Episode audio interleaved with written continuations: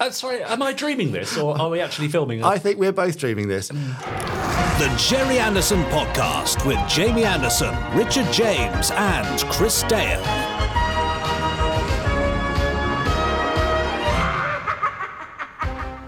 Hi. Hi, Richard James. I mean, I suppose we should count ourselves lucky that you're actually in the room with us and not sat in your car in some services on the motorway somewhere. it was not a very good services, actually. Wasn't it? No. Or was it a moto? Uh, do you know? what? I'm not even sure, but there were a lot of works going on. Yeah. And then I thought I'd go for a nice pee, and uh, the the the toilets are being refurbished. All right. And so I had to go out through the back Yes. into sort of Portaloos. Yeah. It's freezing Okay, cold. this is not the conversation I thought we were going to be having at the top of the Gerry Anderson podcast, pod number 284. Sorry, I'll stop. We've sort of fallen into it, haven't we? Yes. Anyway, uh, Yes. you were referring to the news Last from last week, week, yes. which I had to do for my car. Yeah. because I was at Scale Model World showing off some things which you could, we could show off later. I could show off. Shall I show off now? Oh. No, no, no, no. No, I'll show off tease later. I'll them, talk about it tease later. them, tease them. Um, but um, yes, well, this is the Gerry Anderson podcast. That's the point I was trying to make. Oh, sorry. I d- didn't think we were going to go off on some detour around the, the toilets of your uh, less lesser known uh, uh, services on the motorway. Yeah. Anyway, uh, I'm Jamie Anderson, motorway service user. You said that like you were a Bond villain. Oh, did I? Yeah. uh, yes, I'm Richard James. Um, I don't really hang out in services on motorways that often. Okay, fair As, enough. as not as often as you seem to. And then what about our third member? Do you think he s- hangs out in motorway services? He's certainly got a, a whiff of a little chef about him, hasn't he? Uh, I think you're quite right. Yeah. It's, it's Chris Dale. Hi, Chris. Hi, Chris. Ah, there he is. He's looking all ripe and ready to sit in front of the randomizer and watch a random episode of a Gerry Anderson series and comment on it and um, uh, offer us some insightful thoughts about it later on. What what makes the randomizer ripe and ready today? What about him? Uh, Why- well, Why does he look a- different to He's normal? had at least one hot chocolate that I know of, so that helps. Yes. Yeah. Uh, so that's coming up a little later on. The randomizer, of course, that's the name of the feature and the machine that he sits at. And he, therefore, is known as the Randomeister or His Holiness the Randomeister. Yes. All Pope, hail Pam- the Pope. Randomizer the third. it, Yeah, all those. Uh, but we have other things. It's not just that in the Gerry Anderson podcast. No, we have other. Do you want me to tell you about them, or do you want to just pluck some things out the air and, and I'll nod if they're in the show? Well, there's the favourite thing in your life, of course, Yeah. which also is one of the favourite things in my life, Fab Facts, where I've got a book of Fab Facts and I flip through it and we read out a Fab Fact. And Yeah. Hopefully it's Fab. That's it. What else? I can't remember. Ah, well, we've got the news. Possibly. I mean, we don't know. It may again be delivered from the driver's seat of your car. We don't know at this no, point. I think it'll be from the office again next okay. week. With Yeah. uh, Uncle Specky, I think I called him last week. Great name. yeah. Fantastic. Uh, we've also got the first part of a two part interview with Craig Morris, uh, Ah. managing editor, I think is his.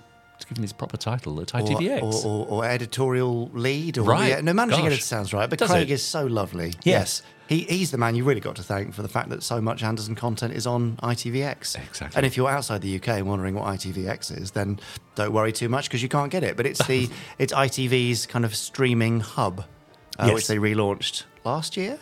Right, yes, they did. Yes, that's right. Oh no, yes. earlier this year, wasn't it? yeah, yeah. probably. It's, it's doing very well. Anyway, Yeah. Uh, so the first part of his interview coming up, that's you. You'll be sitting in the uh, interviewer's seat. I know. And, First time in and ages. Podsterons, can I apologise in advance because I've actually forgotten how to do an interview. Well, listen, So- as long as you manage to shoehorn in cute mutual recruit, we'll all be happy. Thank goodness. What what podcast could would be a podcast without? Why are they not all that? doing it?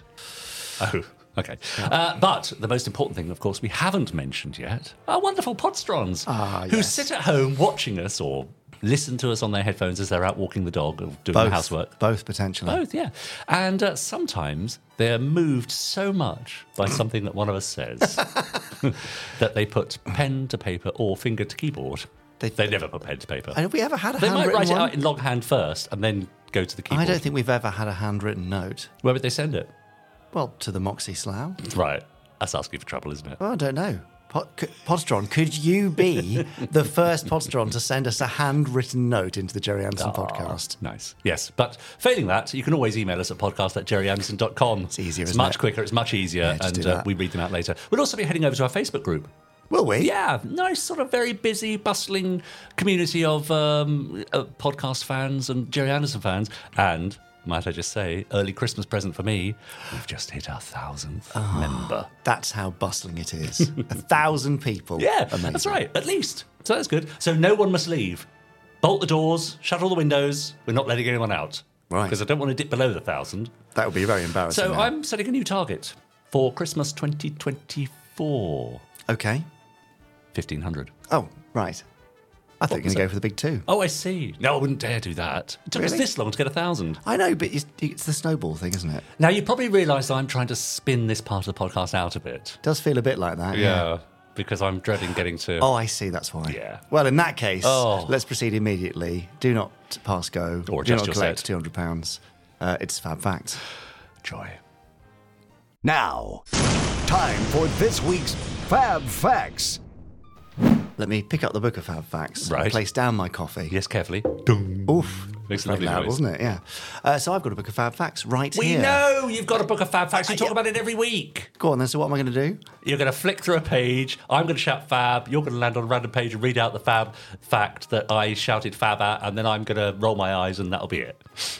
Well, you've really sold that. yes, correct. Oh, Are you ready? born ready. and here we go. fab. Ooh. Hey. Oh, hang on. Well, just uh, yes, this is becoming more and more prevalent, isn't it? This flicking back and flicking. flicking forwards. Well, it, it'll be worth it. right. Probably. I mean, I don't know yet. We'll find out. Richard, Yes. we've spoken before about writers paying tribute to the worlds of Anderson when telling stories in other fictional universes, haven't we? Have we? Yes. I don't listen, but I'll take your word Okay, for it. Okay, well, most famously, there's the BBC Doctor Who novel The Indestructible Man from the mid 2000s, Yeah, which reinterprets various characters and organisations from UFO, Captain Scarlet, and Thunderbirds. Yeah, breathe. I think on the cover they've got uh, someone in a, in a purple wig from memory. Oh, yeah, right. So that's clear. Patrick Troughton. UFO. I don't think it's Patrick Troughton. it's probably Wendy Padbury, isn't it? Oh, yeah, it's it probably could be. Zoe in a purple wig. Uh, is is, is Now Chris, that Chris, is the Chris stuff- Randomizer there? Is Yeah, that true? yeah, yeah. Oh, I was correct. There you go. Excellent. Wendy Padbury in a purple wig. sorry, sorry, I'm just. Uh, Yes. Carry on. anyway, uh, were you aware that just over 10 years earlier, the Marvel Universe had published their own take on various Anderson shows? I was not aware. Until I- now. I feel I'm about to be made aware. Well, I'm, yes, I'm about to do that. Uh, in the story Master Puppet, Yeah. first published in November 1992 in issue number 47 of The Sensational She Hulk, lawyer Jen Walters, also known as She Hulk, Oh, meets a client named Anderson, Right. who is accused of burning down his neighbour's house. Right. Is this that- based on. That's, no, that's No, not no, the bit. Okay, fine. He tells her that it wasn't him, it was the puppets. Hmm. Obviously. Mm-hmm. Specifically, the puppets who came out of the puddle that appeared one day in his back garden. Happens all the time. I know, we've Yeah. all been there, haven't Yeah. we? In this puddle was an island, out of which flew several futuristic craft known as the Thunderhawks. Ah. Okay. Vehicles of the World Rescue Network. Right. Are you with me so far? yes, I am. The Thunderhawk craft, if you were wondering, were designed by a brilliant scientist named uh, Big Head. Okay. Soon, chaos ensues as the island not only expands to full size and the ocean around it threatens to engulf the entire city, it also brings with it versions of Stingray, a Terrorfish, an SPV, and what looks like either an Angel Interceptor or Sky One chasing a UFO, all of which are, of course, operated by puppets. Okay. Right. Yes, it's that old worn out trope of a pocket universe full of puppets expanding to fill and potentially wipe out our own. Yes, a worn out trope. I've written it several times myself. Just so predictable, isn't it? yeah. So, not only did Jen meet an operative of the World Rescue Network who wore a bright blue uniform and a hat and a yellow sash. Yeah. Our little friend down there There he will uh, share that as well. Yeah. She also had to contend with a race of fishmen and the Rainbow Organization, whose number one operative, Was- the indestructible Yes. Agent Rouge, hello, hello, hello. was locked in a seemingly never ending war of nerves with former Rainbow operative Agent Noir. I like it. Oh, this has got a real kind of French feel to it. Yeah, it does It's now, fun, doesn't it? Yeah. Uh, who is now under the control of an alien race known as the Les Se- Mysterons. the Secretives. The secretives. Yeah. Did She-Hulk manage to take down Agent Noir, save the Anderson family, and send the puppets back to their own universe? And just which Anderson character does the titular master puppet appear to have been based on? Oh. it's it's Jimmy Gibson. Oh. Um, well, you'll have to track down a copy of issue number forty-seven of the of the sensational She-Hulk to find out. Uh, I, I can't believe we've actually had this as a fact. Uh, so now the big question: Come on, Marvel, when can we expect a Thunderhawks or Agent Rouge movie? Well, I mean, I'd go and see that. I'd go and see it just to see Agent Noir say, Bonsoir. Je suis agent noir. Yeah. I, I, the- well, you've got the you've got the part. I've got the part. That's Yeah, all it took. Absolutely. Wow, if only every audition was quite so easy. Yeah. Je- Genevieve Gaunt as Agent Rouge, possibly. Yeah, yeah, yeah. I can see that. Yeah. She's got the outfit for it already. Yeah, absolutely. She wore Well- it for her interview. That was very strange, wasn't it? A little sidestep into I feel like we another universe. slipped into a pocket universe. Yeah, great. Well, let's come back. Uh, Right. I mean, I, that's i i- there's there's there's pastiche and there's homage and there's um you know Are, why are, you, are you accusing Marvel of, of ripping off uh, the Gerry Anderson estate in I some don't way? know. there? There's something a little um a little find and replace about that, isn't there? Yeah. But it's cool. Yeah, it is, yeah. What a lovely reference. Yeah, yeah, yeah. We should absolutely try and find out who wrote that script. We must find out the writer and get them on. Yes, do- do- no, true. I will, I'll try. Could you? yeah, yes. I Good. will. Just Okay. not now because I'm recording a podcast. All right, fine. We'll do it later. but Podsterons, do you know of any other blatant rip-offs? I mean, uh, homages or pastiches from the Anderson universe that have been applied to others? We'd love to know. Mm. You can email us at podcast at gerryanderson.com. Mm-hmm. Yeah. Uh, there's no prizes for anyone who provides that, but we might read out your thoughts and emails, and that'd be great. And that is prize enough, isn't it? yeah. But anyway, how lovely that uh, there are Anderson ripples in the Marvel universe. Yeah. No, I like that very much. Well done, Fab Facts. Hang on, you like that very much? Yeah, well no, done, I Fab did like that one because that was so left field. It engaged my imagination. and kept me enthralled throughout. Enthralled. Well, you heard it there, uh, Podsterons. I can't believe it. I feel I want to do a big card. I'm going to print it out with Yeah. your review of Fab Facts on it. yeah, go for it. There you go. Well, I've got absolutely no idea what we're going to say at the end of this one, but uh, that brings us to the end of this week's. Hulk Fact! Great. Yes, that was uh, well done, us. Amazing. Yeah, no, I like it when it goes a bit weird like that. I much prefer fab facts like that than stories about, you know, did you know that the uh, the uh, the third AD on um, Terrahawks also worked on, you know, that kind of thing. Because I can find that out myself just by going to IMDb. I love that you couldn't recall a single Fab Fact that you could quote there. You just had to make something up. Passing quickly on Yes. to our wonderful Podsterons. Sounds like we should. I think it's time we moved swiftly on. Really? Uh, if someone could just open the door, because it's getting a bit stuffy in here, it'd be lovely just to let in a nice little cool breeze. Lovely wouldn't it? chill. Oh, thanks, Chris. Lovely.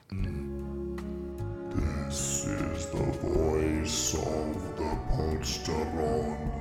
Actually, I don't know what that's got to do with anything. Why have we got into this? It's probably me, isn't it? Got into this whole thing of opening the door and letting in a cold breeze to let in the Podsterons. Even though the voice of the Podsterons is supposed to be spooky and chilling in Uh, is and of it itself, that's the reason that we did the show. I see. Anyway, Yeah, you've uh, overrated so, this. Uh, we do have quite a few emails. Great. Luckily, people have been sending them into podcast at gerryanderson.com. Hello, Richard and Jamie, says Simpsons Clips 24. Hello, Simpsons Clip 24. So I was reading Jamie's interview with Brands Untapped. Brands Untapped, yes. You get around, don't you? I do. There's a lovely chap at Brands Untapped called Deej Johnson, and Deej Yeah. often asks us for interviews, and we have a lovely chat with him, and that was one of those. Oh, great. Uh, when I saw that he alluded to an Anderson IP known as the Hit Squad, which, he said, he did not have any material of, and, and was only made aware of it during the Ewbank auctions of Anderstuff in 2020. That's correct. Really? Yes. Well, having looked at the listing on Ewbank auctions, I've come up with a theory as to what the Hit Squad was, says Simpsons Clips. Oh, really? It seems it was going to be a super macromation series with characters including Mongrel, the uh, muscle of the group, Mm-hmm. uh, Karma, the uh, female fighter pilot, Darkon, a Klingon-esque character, the Baron, the hit squad's leader, Joe Dan and Echo, a Bruce Lee type, and his parrot, and Bandit, the villain. What a creative name. Yes, it looks like Steve Begg was going to be the designer of the show, as he'd done drawings of a spaceship and something known as a rocket gun. For little tiny rockets. Ah, sweet. Uh, and it seems the script of episode one, The Minesweeper, had already been drafted. Of course, I'm happy to be corrected, but what do you think? Regardless, SIG, Simpsons Clips 24, the hit squad. Yes. Really? Yes. A script written? Yes. Designs made? Character designs by Steve Kyte and vehicle designs by Steve Begg. I think yes. We've Wow. got. I mean, we've got the we've got the paperwork from Yeah. the Ewbanks auction, so I know these things. Oh, right. So what Um, happened? Well, it didn't happen, did it? No, but why not? I know it didn't happen, obviously.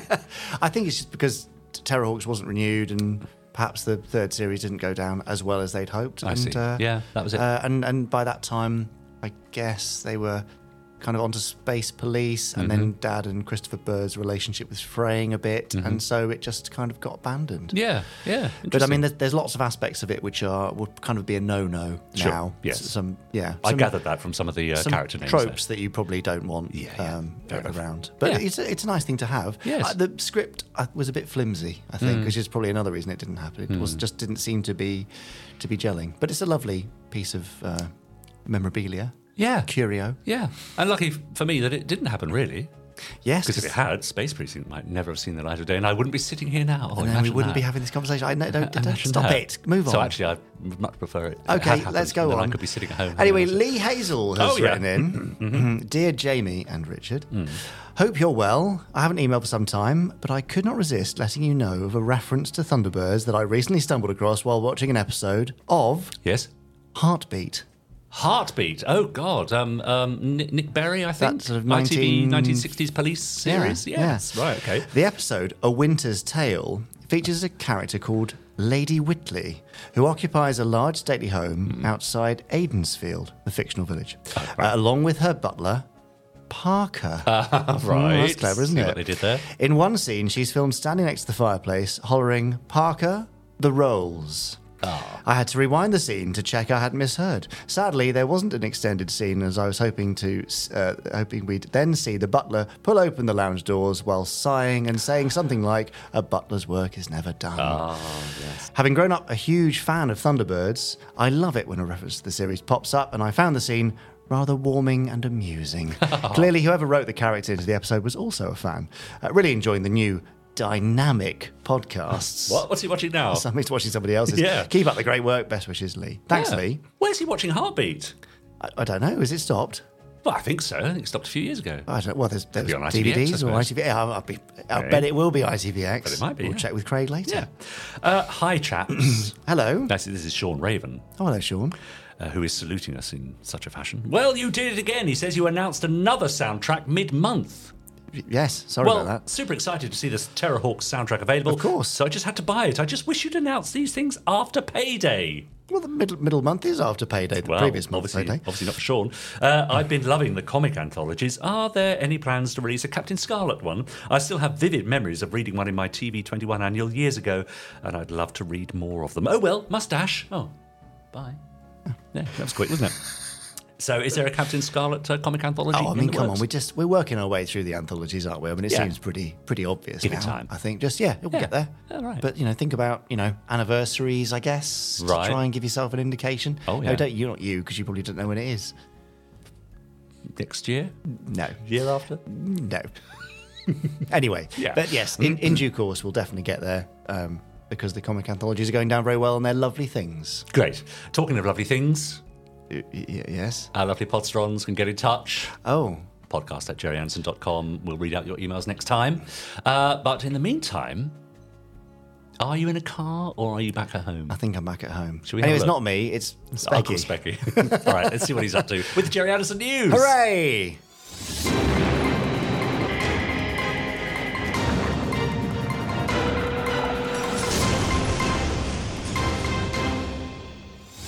Hello, Anna fans. Jamie Anderson here with your weekly dose of news from the exciting world of Gerry Anderson. Let's get right into it. Great news for model kit enthusiasts. Our Space 1999 and Thunderbirds kits are back in stock. But as you know, they fly off the shelves pretty quickly, so be sure to act fast if you're looking to add these to your collection.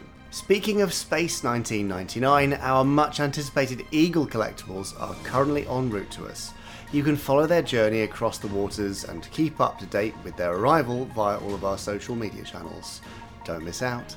Also, in the world of kits, we have some very limited new Captain Scarlet Falcon kits and some Intergalactic Rescue 4 ones from our lovely friends at Fantastic Plastic. These Falcons are already sold out globally, so this is probably your last chance to get your hand on these rare items. Get ready for Captain Black Friday coming up this week. If you're a returning customer, you'll gain early access to the sale with discounts of up to 70%, all starting from 6pm this Thursday. It's the perfect time to grab those items that you've been wait- waiting for and eyeing up. The Space 1999 comic anthology officially releases this Wednesday. The early reviews are in, and they're all five star. Make sure you secure your copy of this much lauded anthology. And while it's not Anderson related, as a lifelong fan, I cannot help but give a shout out to Doctor Who on its 60th anniversary this Thursday. But let's mix it up a little bit. Can you spot any connections between the worlds of Anderson and Doctor Who that we may not know about? Share your findings on X, formerly known as Twitter, using the hashtag AnderWho. I'm excited to see your discoveries. Well, that's all from me this week. Keep your eyes to the skies and your hearts full of adventure as usual. Until next time, remember, anything can happen in the next half hour. Back to Richard and Jamie in the studio. Gerry Anderson News. Yeah, in a more normal location. But Yes, very well done. sad about David Elliott. Yes. What a life and what a career. Yeah, 90, 92? Extraordinary. Good run. And uh, yes, it's, a, it's you know an, another vital member of the, the old guard gone. Absolutely right, and uh, you know what a legacy they leave behind for us. Hmm. W- Uh, you know, it- it's it's seldom that you come across someone and you think, well, without you, Hmm. we wouldn't have some of the wonderful things that we have. Absolutely, yeah. And but I mean, before they parted company, um, Dad and David were incredibly close. They were best mates, and I'm sure David supported him through a lot of the early tricky stuff. Yeah.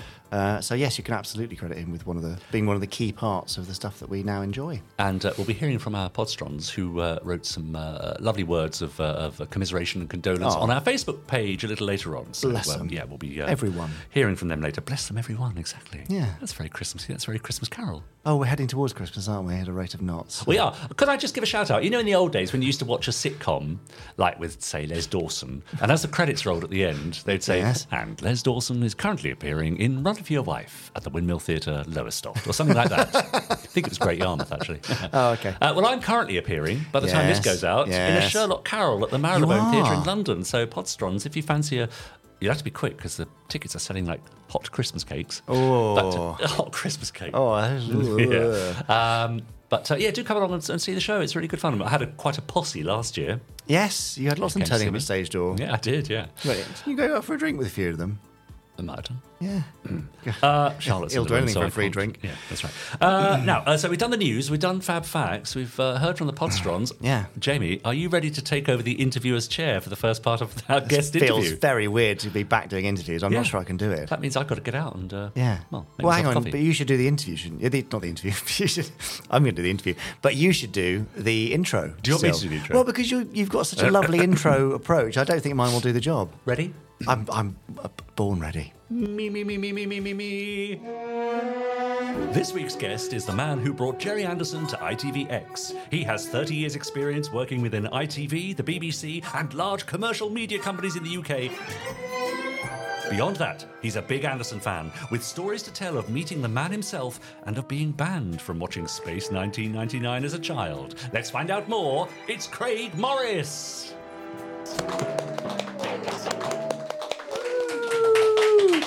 Hello. Hello, Craig. Welcome. Uh, Craig is a, a very long time listener. Is that fair to say? Yes, yeah, and a big, you know, I've been a big fan of all things Anderson most of my life. So yeah, so when you get into a job, in my case in TV, that gets you closer to it, or I get to meet amazing people like you, it's, it's brilliant. But yeah, yeah, it's throughout all my years, loved it on TV. In the nineties, I used to be on the radio, and I, I interviewed your dad a few times, and fact, it's probably too early to say this, maybe, but you know, anything. he um, he did a sort of audience with Gerry Anderson, invited me.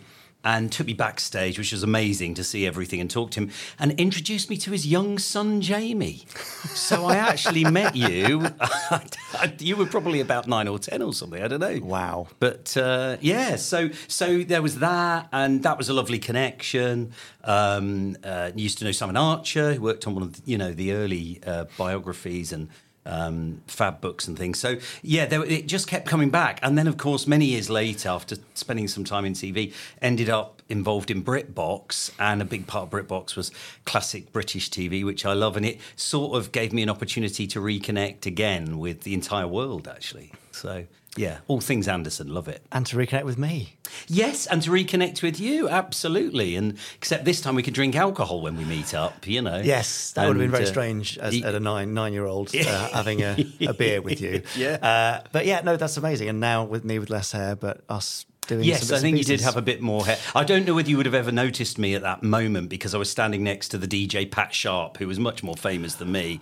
Um, so you might have been That more. was then, Yeah, okay. I was standing next to Pat Sharp, if that helps orientate you. It, it absolutely does because I got Pat Sharp's autograph that There day. you go, yeah. uh, which I've still got now in my little blue oh, autograph there you book. go. Yeah, you didn't ask for mine. Uh, sorry, Craig. Yeah, oh, we'll get one afterwards. Uh, anyway, now, so now you've done all this stuff about how how kind of ingrained you are in the world of Anderson. I want to get into what your kind of your role is at ITVX and a bit about ITVX afterwards. But we play a little game at the start of the interview Right. Okay. called Super Identification. So I'm going to have you look at the screen. Right. You need to watch a title sequence montage, and as you see them, you've got to very quickly call out as many as you possibly can, and we will write down your score on this Oh my lovely scorecard. Yeah, that's that's quite hideous. Looking at that. It's glorious. You're now officially a member of International Rescue. Right. But Craig, are you ready to play Super Identification? Not really, but- Well, you're doing it anyway, so here we go. Twizzle. Oh, Yeah, nice. are we there? Good start. Yeah, good. Okay. Uh, supercar? No. Let's see. Four Feather Falls. Very good. Supercar. Yeah. Well, obviously, Fireball XL5. Great theme. Stingray, obviously. Thunderbirds. You got that wrong, I'm you'd be sensing fired. an order. Yeah, exactly. Captain Scarlet, obviously. Joe 90, personal favourite of mine. Of I know one you hate. Well, Secret Service, Stanley Unwin. He's Doing well. Uh, UFO, the best opening titles ever. Amazing. Protectors, I think, yeah. Space 1999 This is an emergency. and Terrahawks. Very good. Oh, uh, that wasn't Dick Spanner. Yeah, Dick Spanner, Space Precinct, and uh, Lav- Lavender Castle. Yeah. It is, yeah, okay. Uh, is that the, the new Captain Scarlet?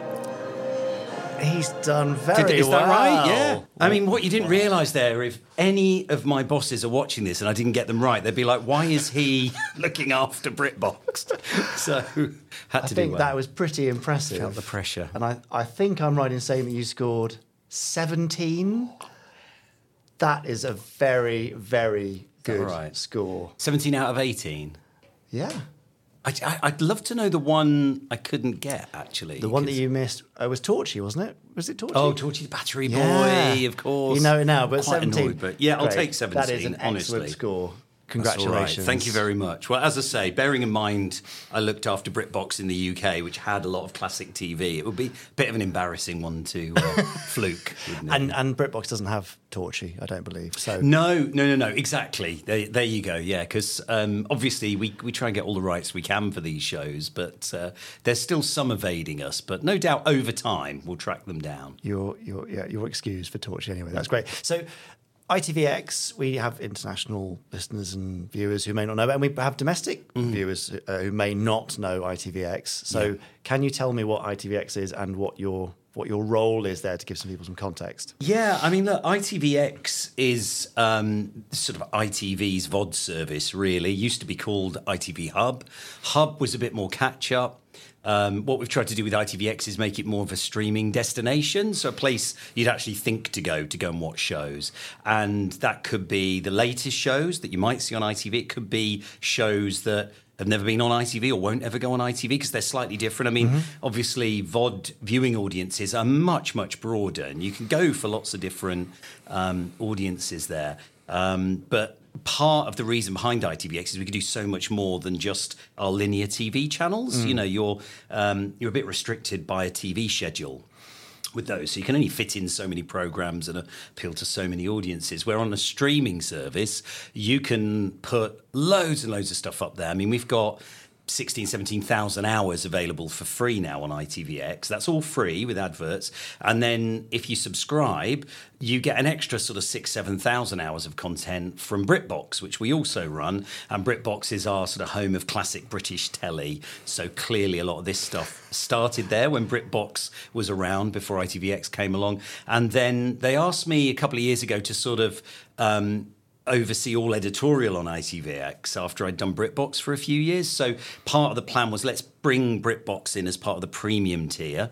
So you pay this extra bit of money and you get everything without the ads, but you get BritBox. Mm. And there's a lot of great telly in there.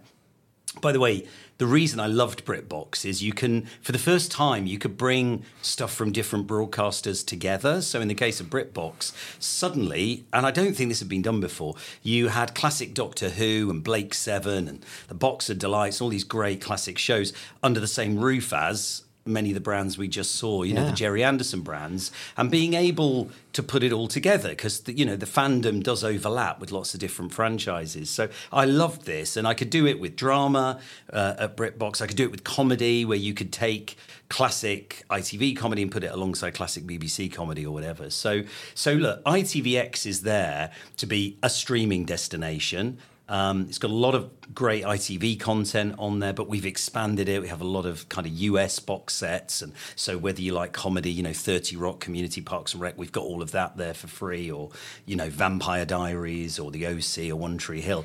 But then what we're also trying to do is offer the best of what ITV's always done. And that's where Gerry Anderson comes in. Um, I think it was probably between Gerry and Lew Grade that um, that amazing idea. I think Lew Grade did this with a lot of his classic shows of filming them, putting them on film. Yeah. And here we are now, so many years later, and I don't think any of us could be more thankful because you can restore that, you can make it HD, it can look absolutely amazing. It's one of the secrets to the success of this stuff that you go back to a Thunderbirds, a Stingray, a Captain Scarlet, or you, or you go back to The Prisoner. You know, or some of these other great uh, live action shows like The Saint, they were shot in uh, in film. A lot of them are in colour, and all these years later, we can restore them in a way that it's difficult to do with video. But but I think all the advances in AI now are showing us that one day we'll probably be able to do a kind of HD restoration of an SD videotape thanks to AI. So um, so I'm excited about all of that. So getting it all together was part one with BritBox, but uh, and as you can probably tell, I'm a bit of a geek for classic um, British telly, Which we love, Um, yeah, exactly. So, um, so it's playing to my strengths really. So first BritBox, and even in What's been great is stuff that started in BritBox as a sort of subscription service. Some of it, not all of it, but some of it, we've now brought down so it's available for free again uh, with adverts, and and we'll we'll grow that over time, obviously. You've got an amazing collection of stuff on there, and also you. I mean, you mentioned restoring stuff from SD videotape to HD. You're already doing it. You did it with us with Space Precinct, of course. Yeah, yeah, that was one of the first actually, in a bit of a test, and I think that looks amazing. Really is amazing what you can do. But bearing in mind the technology is moving so fast, I've seen yeah. some other demos where you know some of this imagery is pin sharp and looks so on the money. Um, I think that's really going to aid us sort of going forward. So, so yeah, I love doing all this stuff. I love TV, but um, yeah, the day job, if you like, is overseeing all the editorial on ITVX and all of uh, ITV streaming operations. So BritBox still comes under that. Um, but yeah, so sort of setting up in the last year a living, breathing streaming service.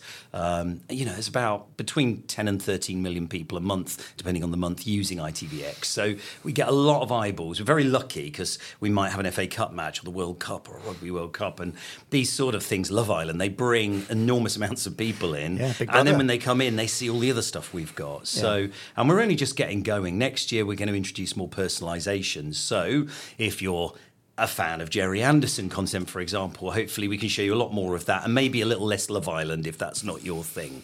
Uh, so that's next year's sort of big focus, really. But yeah, so I'm, I'm very lucky because we commission um, new exclusives uh, that often then end up going on to TV. We acquire a lot of content from the US, and we're still trying to keep you know, BritBox with a, you know, having this regular drumbeat of really good classic British telly. And people keep saying to me, "But you're going to run out," and I'm like, "Have you ever seen what's in the TV archives?" You know, um, we're always finding new stuff, or there's always shows we we want to get on there because a lot of people ask, "Why don't you have this or that?" And the honest truth is, we've only got so much space and so much money.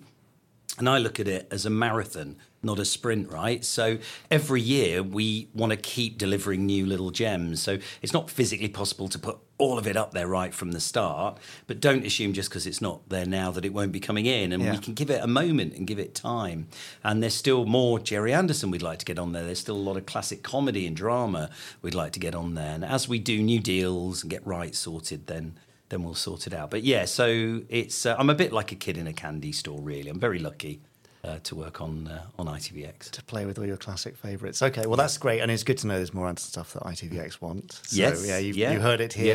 Well, well, we'd love. I mean, long term, I would love one day to have it sort of all there. But as you probably know, um, the rights are with different people, and not all deals are very straightforward. And um, a- a good example I can give you is we recently found um, a largely unseen classic ITV series, and we were able to get the deals done to, to put that onto the streaming service. But the big, the biggest barrier we have, even if you find classic stuff that people haven't seen, is the rights. Yeah, because you know when these yeah when these shows were made in the 1950s, 60s, 70s, no, no one envisaged that they'd be housed on a streaming service and available all the time, and so there were no agreements to cover it. So you are at the mercy of having to sort of go back retrospectively and try and do deals with writers and with um, actors. I mean, a good example is um, classic Doctor Who, just back on iPlayer, but the first ever story isn't there. I mean, Yeah. it is on BritBox, different agreement, you see. Of course. And that's to do with one of the writers. Yeah. Um, so uh, on the first ever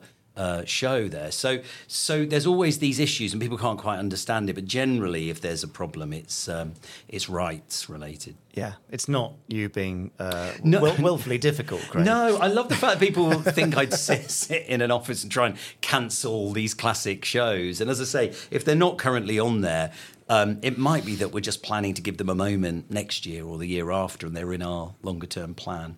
Uh, but yeah, I don't sit there with a chomping on a big cigar with my feet up on the desk, going, uh, "What classic TV am I going to deny people today?" It doesn't work like that. It's, honestly, if we can find it, do the deal, and get it on there, we will. Okay, well that's good to know, and I, I know you try very hard on these things. So I'm going to come back to the place of kind of classic Anderson in modern entertainment and on ITVX specifically in a bit, but. You know, you've kind of showed yourself up as a bit of a an Ander nerd, if you will. Yes, yeah. Uh, yeah. So I think we should take a look at your very first Anderson memory. So Yes. let's have a look, and you can tell us about it. brilliant.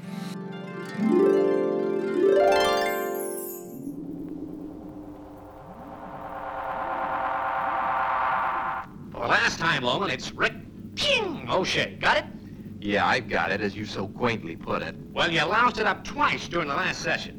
I doubt if anyone was foolish enough to be tuned in. Yeah, very funny.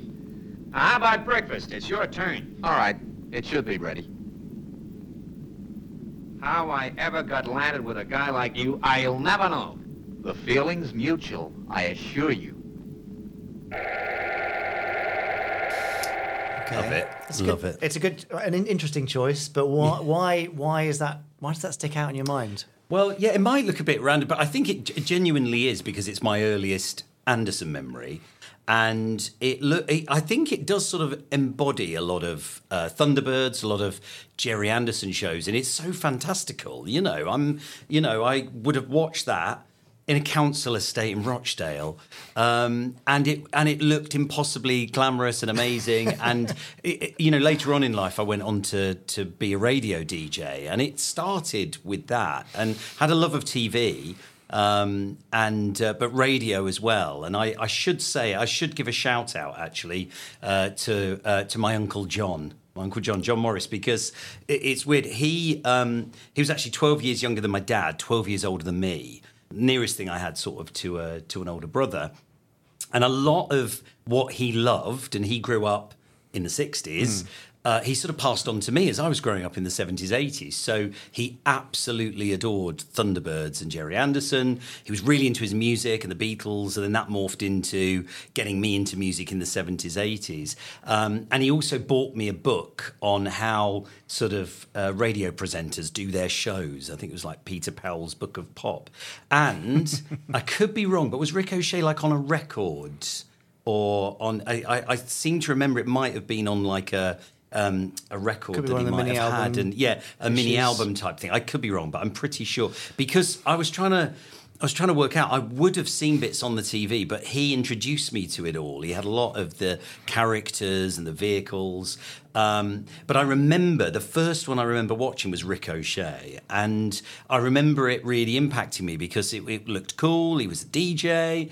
Um, it was space. It was, but it's mainly it was my first introduction into this world. I've got lots of Thunderbirds episodes, particularly I love, but I think there was something about that one that sort of stuck with me. And I, again, I could be wrong, but I think in the 80s when they started releasing them on video, it's possibly that Ricochet was in a compilation because I had it, and I would have, you know, I would have only been about 11 or 12, and so so I sort of saw it when I was a bit younger and it looked amazing. Uh, I, I think I heard it on a record, and then I think I had it on a video. Okay. And and because unlike now, you can just sit down and watch all of them whenever you wanted. You tend to watch the same few over and over, and so you know that would stick in my mind, or Attack of the Alligators, or just you know Trapped in the Sky. You just they stick with you a little bit. But it's fascinating that that encouraged you to go into radio because I mean we, we've obviously over the, the the pod spoken to a lot of people who have been inspired to go into uh, into the sciences, into space, into film and TV because of the special effects or whatever. I think you might be our first who was inspired by a Thunderbird's character to go and work in radio. to go work in radio. Well, it is bizarre, isn't it? But um, I mean, I think the simple answer is I wasn't clever enough to do all the things you just said before. But I could I could play some records on the radio. But but the other thing, I, I you know, as I got older, I've still loved that episode. It's one of the only episodes actually that I think was sort of influenced maybe by what was going on in the world because it was it was during the time of the pirate radio stations and there there are sort of similarities there and I love all of that. You know the fact that you know I think Thunderbirds I think a lot of these shows you know they're in these kind of fantastical worlds and you're sort of sometimes looking for a bit of a connection and other than you know, doing this on pirate radio, or the one I found hilarious as I got older. I only found the films later on in life, but seeing the little puppet Cliff Richard and the shadows in the film, you know. But again, that's a bit of real life, almost, you know, sort of seeping into that world, isn't it?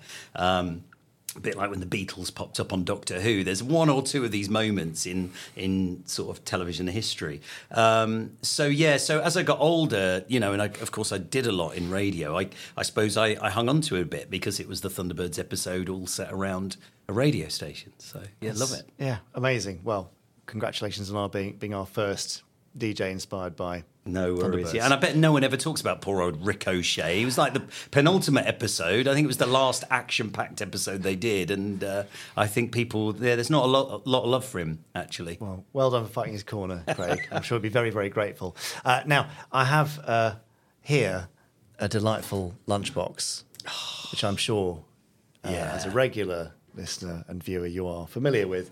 But within this, we've got lots of uh, questions from viewers. Yeah, this is the bit I was dreading. What, what's in the Space in. 99 box? Well, there's lots. People have lots of questions for you. So, would you like to pull one out at random? We'll have a couple I of would, yeah. questions from Podsterons. Okay, the Podsteron questions. This is scary. Are you going to read them? Do you No, me to read you've got to read them and- and answer them. Right, okay. Right, this, uh, well, the hilarious thing about this one is this isn't like me interviewing you because you might know more about this than me. um, but uh, I, can t- I can answer half of this. Uh, it's about the network HD restorations. Um, so, uh, Richard Goodborn, apparently. Uh, this has come from, I think. Uh, are you planning on adding Network's HD restorations onto ITVX? And what other Anderson property would you like to give the HD treatment to?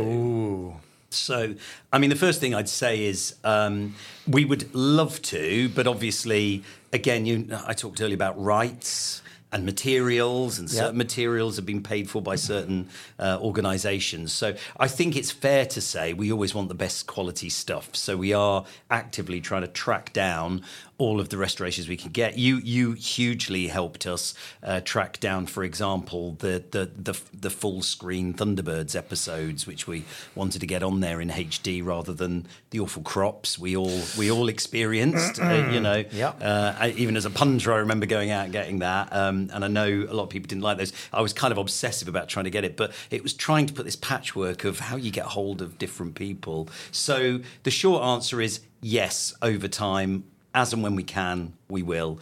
Um, and then the HD treatment, and and you know, you, you were very involved in sort of space precinct and stuff. I mean, it's again, it's getting as good materials as you can and we've got a brilliant and I know they've they've, they've spoken actually on on the podcast, but our sort of ITV content delivery uh, and remastering guys are amazing. Yes, they are indeed. and they are a, they're brilliant unsung heroes. Um, and uh, thank actually thanks to you and others, it's great that their profiles building because they've got the equipment, they've, they're sitting on some amazing stuff, and it's an active conversation at the moment, which is the AI one, which is the key for me now is once upon a time I never thought we'd be able to make something that was SD HD. It had to be shot on film or shot as HD. And I'm now thinking, no, we might be able to. We might be able to go back over the archive and do that. It's going to take time, but yes. So the short answer is anything that's SD. One day I'd love to see in HD. Good answer. I think we should maybe do a collaboration on the Secret Service. Oh, the film yes, material's there, yes, but it's yeah. it's SD locked currently. Oh, so okay, yes, we, should- no. we should we should Yeah, we could look into that. I mean, because it's a it's a curio, but it it did very well, you know, when we released it on BritBox. Yeah. And I find this in streaming a lot. If you find something. It's not always the most popular thing. It's the thing that a lot of people haven't seen in streaming on a streaming service. You discover it, and because you're getting it all, you're not having to go and buy that one particular thing. You you find quite a big audience for it because it is a it's it's. I find it quite a lovable curio, really, as, lovable. as, as a lot of people do. So yeah, I would not rule that out. We should. I'm sure there are conversations to be had, Jamie. Let, let's chat offline. He's doing a negotiation. I'm on, not doing it. on Okay, let's on let's the- move on. Let's move on. Take another from the lunchbox. Right, this is Morty Vicker.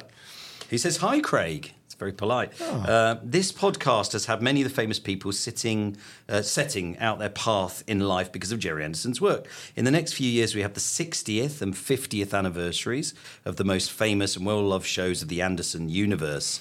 Now that they've come home to ITVX, I like that. They've Yeah, come that's home. nice, isn't it? Uh, do you think there could be room for commissioning one or two uh, more special documentary shows looking at the wealth of influence Gerry's shows have had?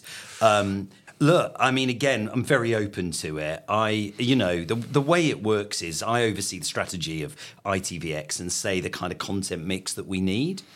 And with acquisitions, it's a little easier because you see finished tape and you go, let's buy that, that, and that. We'll have these classic shows, and you negotiate and try and get them. When it comes to commissioning, it goes through the ITV commissioning teams. Um, because a lot of this stuff ends up on the TV as well. So I sort of give them a bit of a brief about what we're looking for. So again, not out of the question. I always think a big anniversary really helps. Oh, yeah. Um, so I think we'd look into that. I think you do have to find something new. I mean, the reason I was so enthused about A Life Uncharted, the Gerry Anderson um, documentary we, we collaborated on, uh, that was very exciting to me because it was a new take. It was real, a real focus on the man. It used new technology and, and it was telling a new story. And the only danger sometimes with commissioning a documentary is it just looks like all the other ones that Just are a out retrospective, there. Yeah, you have to have something new in there. Yeah. Uh, otherwise, we could just go and license older documentaries and show those. So Yeah. that's all I'd say is we're always looking for some a new angle, if you like. okay. Well, we'll get thinking about that. yeah. Uh, Again, I feel it. like you're turning this into a No, I- pitching I'm, meeting. I'm not doing that. I'm not doing that. We don't want to turn this into a business thing. Okay, this is Ed Tipton.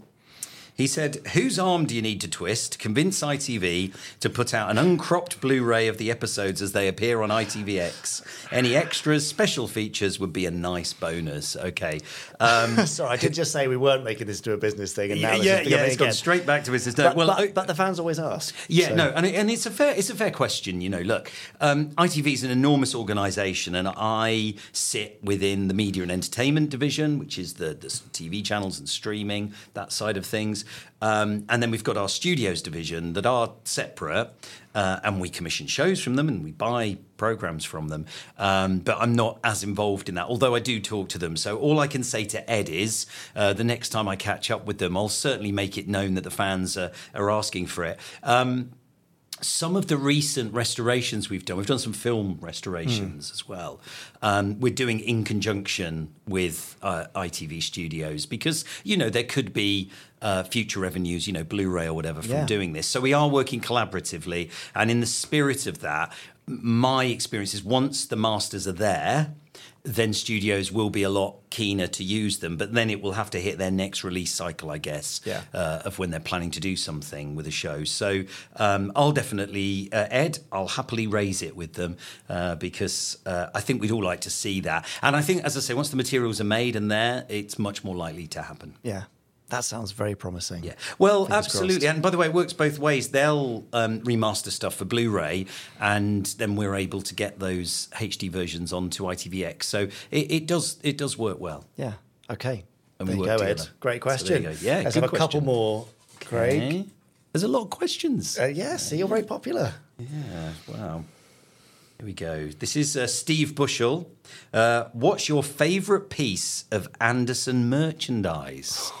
Oh, now this is a really this is a really good one because I always like the, the vehicles. You know, when you're growing up. Um, but in, interestingly now, as I've got a bit older, you know, and you get your house or whatever, it all becomes about art. It all becomes about the um, stuff you have on the walls. And um, uh, a little while ago, there was a beautiful Thunderbird One sort of. Um, I think it was like a screen print, um, and that adorns the wall at home. And I do love that. Back to the vehicles, but instead of playing with them, it's now the art. And I think I love the art of of a Stingray or a Thunderbirds or a Captain Scarlet. I was a big fan of the comics and stuff as well. You see, you see it almost every day, every week in your life, don't you? I was I was in a market yesterday, and there was a big pile of Thunderbirds comics from the nineties, and I had a little look through them. May have bought one or two, um, but they are they're beautiful. You know the the drawings and the artwork that go alongside it, the the sort of uh, beautiful. Uh, hand-drawn imagery you see in some of the, the title sequences. I love all that sort of stuff. So, so Anderson merchandise now is probably less about a, a figurine eagle or you know something very practical you can play with although i do love that stuff and i do have some of that stuff it's what what you can hang on the wall and Okay. appreciate So the Thunderbird One screen print wins out. yes it does For now. it does for now that's that, that's this that this sort of years but uh, but yeah, Okay. I, I love anything that's beautifully presented. The books, even the, the Blu-rays and the DVDs. I Mm. love it all. Shall I tell you the weirdest bit of um, Oh, yes. Anderson merchandise I ever got? Please. You know when you make a purchase online and then something turns up and you think, what was I thinking? I bought on in relatively early days of eBay. eBay sort of opened up the world, didn't it, to to all kinds of stuff you can get. To mad before it. purchases. Yeah, and and I tell you what, the mad purchase was. It was a Thunderbird slot machine from Japan. Oh, like a pachinko? Is that what they're yes, called? Yes, yeah, pachinko, exactly. Yeah. Yeah. and somebody must have bought and imported a load of them, and they were retailing quite cheaply. I I thought it wasn't really a ton of money because it was amazing. It was noisy. And you probably see where this is going. Once you put one of these, I put it in. Uh, the kids had a little playroom, and they were Thunderbirds mad as well because my kids were young in this sort of late nineties, early noughties. So tail end of the revival, DVDs coming out. Timing was perfect. Even the movie, which I wasn't a fan of. They they even loved that, you know. But um, so I had a sort of toy room with them. And uh, I saw it online one day, and it wasn't a lot of money. But when it arrived, it, you can imagine an enormous, heavy slot machine, um, but little video, and it played Thunderbirds, and they loved it, and I loved it. But it was very noisy. Yeah, they are. And of course, then a few years later, when it started malfunctioning, how do you how do you fix it? And what you end up with is basically a very heavy shell of a fruit machine. Um, but uh, that was the most bizarre bit of Anderson merchandise I think I I ever acquired. Uh, but I did love it for a few years. It was just you know a couple of moves ago when it had just finally conked out. I just had to to to give up on it. gone. sadly. So it's gone now. Yeah. Oh, tragic. It was tragic, but it was fun. It was just not the uh, not not the most uh, not the lightest bit of Anderson merchandise to take through a house move. Okay, well, fun while it lasted. Yeah. Uh, great. We've got one more Okay. before we uh, wrap this one up. So make it a good one. Okay, well, this is from Earl Black, and he says, "Please bring Gerry Anderson contact to BritBox uh, content, sorry, to BritBox Australia. We have nothing here." Now, firstly, that's that's news to me that there's no Anderson stuff on BritBox Australia. The good news is I do talk to colleagues in BritBox International. It's separate actually to BritBox in the UK. BritBox in the UK is controlled by ITV. That's why it sits under ITVX. But internationally, it's a 50-50 venture with the BBC. So they are a separate company. But we do catch up from time to time. So I will start to lobby my colleagues at BritBox Australia to try and get some of this wonderful stuff on there. Yeah. Um, I think they'd be mad not to. Wouldn't I think right? so. Yeah. Yeah. Let's have a chat with them. So yeah, Earl, I'll try my best. Great. Uh, okay, so that became quite businessy. Yeah. let's let's free things up. Yeah. With Yeah. Uh, a very quick game Right. of Quick Fire Five. Okay. Are you ready, Craig? Yes. No. No. Of course not. Well, you're going to have to do it anyway. Right, so make okay. your choices. Your perfect day at work, monitoring for distress signals from Thunderbird 5, or patrolling the ocean with Stingray's World Aquanaut Security Patrol. Deep Sea still scares me, and Thunderbird Five. I always thought, you know, it's kind of cool, right? So, uh, and it was one of my favourites actually in terms of craft. So Thunderbird Five. So you're the. John. Okay. Well, don't call me that because no, Too no, late. no one liked John. no, no comment. Pick a guest for your next swanky dinner party Thunderbird's Lady Penelope or Parker. Oh, it, it, I mean, it is tough, but Lady Penelope, she was one of my first proper crushes growing up. Do you know what I mean? You know, she's, you know, beautiful, elegant, you know, so Lady Penelope probably. Let's hope- I'm not sure I'd want her smoking at the table. I was going to say, and let's hope Mrs. Craig will forgive you that. Uh, which would be more useful at work? Father Stanley Unwin's Minimizer Shrink Ray from the Secret Service or Thunderbird 2's tunneling tool, the Mole? In ITV Towers, what's going to be more yeah, useful? what, what would be probably the shrinking thing? But I, I, I love I love the mole and and that sort of burrowing underground thing. So uh, I, I mean, we're actually built on the site of the uh, 1908 Olympics, where the ITV building is now. So maybe I could sort of burrow down there and uh, find find a bit of. Merchandise memorabilia from 1908 Olympics Great. or something that'd be fun. Okay. Uh, but no, I, I, just because I want to get on the controls of the mole, I do the mole. and so useful at ITV as well. yeah, a good way of burrowing out of awkward meetings as well. There you go. So, There's yeah. a real use. Uh, you've had your wallet stolen. Who would you rather call for help? Dick Spanner, PI, or Space Precinct Lieutenant Brogan? Definitely Space Precinct. Uh, I mean, Dick Spanner, I'm not sure I'd trust him to do anything, No, really. Bumbling fool. Yes. Uh, I mean Dick Spanner, obviously. Yeah. uh, the agents from Spectrum are named after colours. Choose one of your own from the Dulux colour range. Are you Captain Milky Pale or Lieutenant Lemon Punch? I mean, I'm not a fan of either of those. I'm not sure. I'm afraid those are I'm not sure Craig. Milky was ever a, a sort of, you know, the name of a, a heartthrob TV character. What was the second one? Lemon? Lemon Punch. I'll, I'll take Lemon Punch. Okay, Lieutenant. Lemon Punch it is. Thank you. Uh, Craig, that was your quickfire five. You did extremely well. Great choices. Um, I would, I, yeah, the mole. I'm still not so sure if that's useful at work. Uh, Yeah. We're going to have you back next time. You will come, won't you? Yes, I will. Excellent. Loved I'm glad it. to hear it. Uh, in the meantime, where can Podsterons find you and/or ITVX online? Well, it's quite simple, really. I mean, if you just uh, type in itv.com, you'll get it there. Uh, the app's everywhere. Um, so yeah, just look up ITVX and uh, do do have a look. It's got a lot of stuff in there with adverts, and then if you don't want it without the adverts, you can. Obviously, upgrade, and I would always recommend that because of BritBox. I mean, Yeah, there the are thousands of great shows there, um, so that that's always the one I'd recommend to people. But yeah, come come and have a view. That's the way to get Space Precinct anyway. So that's what you should obviously do. It, it is. It is. It's housed. It's housed under BritBox. I should say, you know, to start with, we like putting the shows as a bit of a treat, if you like, for BritBox. It it really fits. And then over time, you know, some of these shows will eventually, I'm sure, end up in the in the free to air tier, but we can't sort of put everything there. So yeah, the the special treats like the new, the all new looking uh, Space Precinct is there. There you go. Go have so a watch. cough up, Podsterons.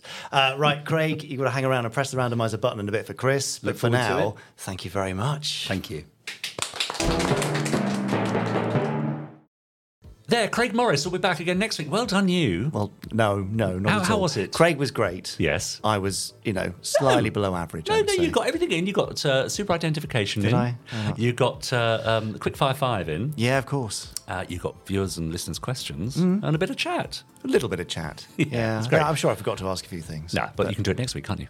Yes. What an interesting man Thank, he was. thank goodness. Yeah, So- just so nice. Anyway, Yes. Thanks, Craig, for popping along. Uh, talking of popping along, let's pop along to our Facebook group, facebook.com forward slash groups forward slash podsterons. Answer a few questions. Yeah. We'll let you in. You can join in the fun. The podsterons post pictures of their merch, of their cosplay, uh, reviews of their favourite episodes, and sometimes just general chat about life, which is nice. isn't it nice? Yes. It's a nice, Yeah. easygoing place. Yeah. By the way, your segues are getting better and better every week, I must say. Talking of segues, uh, Earl Black has uh, got in touch uh, via our Facebook group to say, Apologies, I'm still catching up on podcasts. Uh, I just heard the Anton Phillips one. Yes, a few Oh, weeks ago. about a year ago, wasn't No, it? come on. Anton Phillips from Space 1999, of course, joined us for a couple of weeks. Uh, I was so happy to hear Jamie mention my plea to please, please have Terry Adlam on some more. I'm looking forward to a very Terry Christmas. Mm. Aren't we all? And more appearances, if he's able, would be good. Uh, thank you all. You're amazing, says Earl. I've got a pun standing by for months and months now that I can't wait to use in honour of Terry's appearance. A pun standing by for the pun. Steve Bushell replied, Well, Terry will be back for Christmas by popular demand. I've just bought a special tool for measuring his puns. It's a seismograph. Oh, I see the spelling of size. there. Yeah, I thought that was clever. Nice. Uh, not only will Terry be with us for Christmas, he'll be with us on Christmas Day. Actual Christmas Day. December 25th, for those of you who don't know when Christmas Day is. Oh, it's no- it's a Monday. Yeah, yeah, Monday this year. So uh, our Christmas special edition of the Gerry Anderson podcast will be appearing, dropping into all your podcast pockets and wallets on Christmas Day.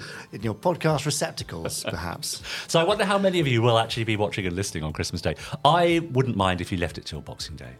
Yeah, don't don't feel you've got to, you know, just because it's there. Yeah. Save it for, for Boxing Day with your turkey soup. You can do whatever you like. Yeah, that's right. Uh, yes. Uh, you me to do this one? Yeah, go on. Stuart James Lasher also wrote on the Podsterons Facebook group. Excellent. Good for him. Evening Podsterons. Oh, evening. I thought I'd show everyone this picture I found. Oh, from The. Daily Mail TV Weekend magazine. Oh, yes. FABSIG PWRSPA 1010. And what was that about? Uh, the, the quote here is Thunderbirds makes you nostalgic not just for the days when you dreamed of piloting an armor plated rocket, but for a time when technology inspired faith rather than fear. Then again, it does get harder to suspend disbelief about the threads holding up Gerry Anderson's puppets. I mean, that's a bit of a switcheroo mid review, isn't it? I know, bizarre. Well, to which uh, X06 Future Spy. Yeah. I think that's a pseudonym. Uh, replied, I'll never understand all the gags about seeing the strings. I think I noticed them once when I start watching, but after that, I'm too wrapped up in what I'm watching to notice. Well, quite. was having this discussion last weekend at Scale Model World. Were you? People saying within 30 seconds. Yeah. The wires are invisible. Yeah. They're no longer puppets. They are characters that you care about and Yes. wish to succeed. But that's like saying, well, you know, I won't watch Spider Man because, you know, I can't suspend my disbelief past the, you know, the CGI. Yeah. Or watching an animation, watching a favourite cartoon. I mean, well, that's just what we do. We use our imagination and just. yeah, but I mean, it's the Daily Mail. What do you expect? Critical analysis. John Jackson has an idea for some merch, if you're listening. Mm, yeah, I've, I've got an, an ear free. Listen. I'd love a set of figures from Anderson series that are just solid plastic with no movable parts, like the Kellogg's Thunderbirds figures, says John. That's a very specific request, John. We can't currently do that. Hmm. However, uh, as we saw from Scale Model World last weekend, Yes. Troyan phones, Yes. Oh, yes. solid, Hmm. resin, hand painted, 12 inches. Right. Yeah. Uh, they're very smart. So, Are they? You know, we sort of have taken that aspiration of small plastic figures and made them Big. yeah, very And resin. Yeah, all right. but they're very cool. Yeah, but wouldn't it be little, little collectible things? Yeah.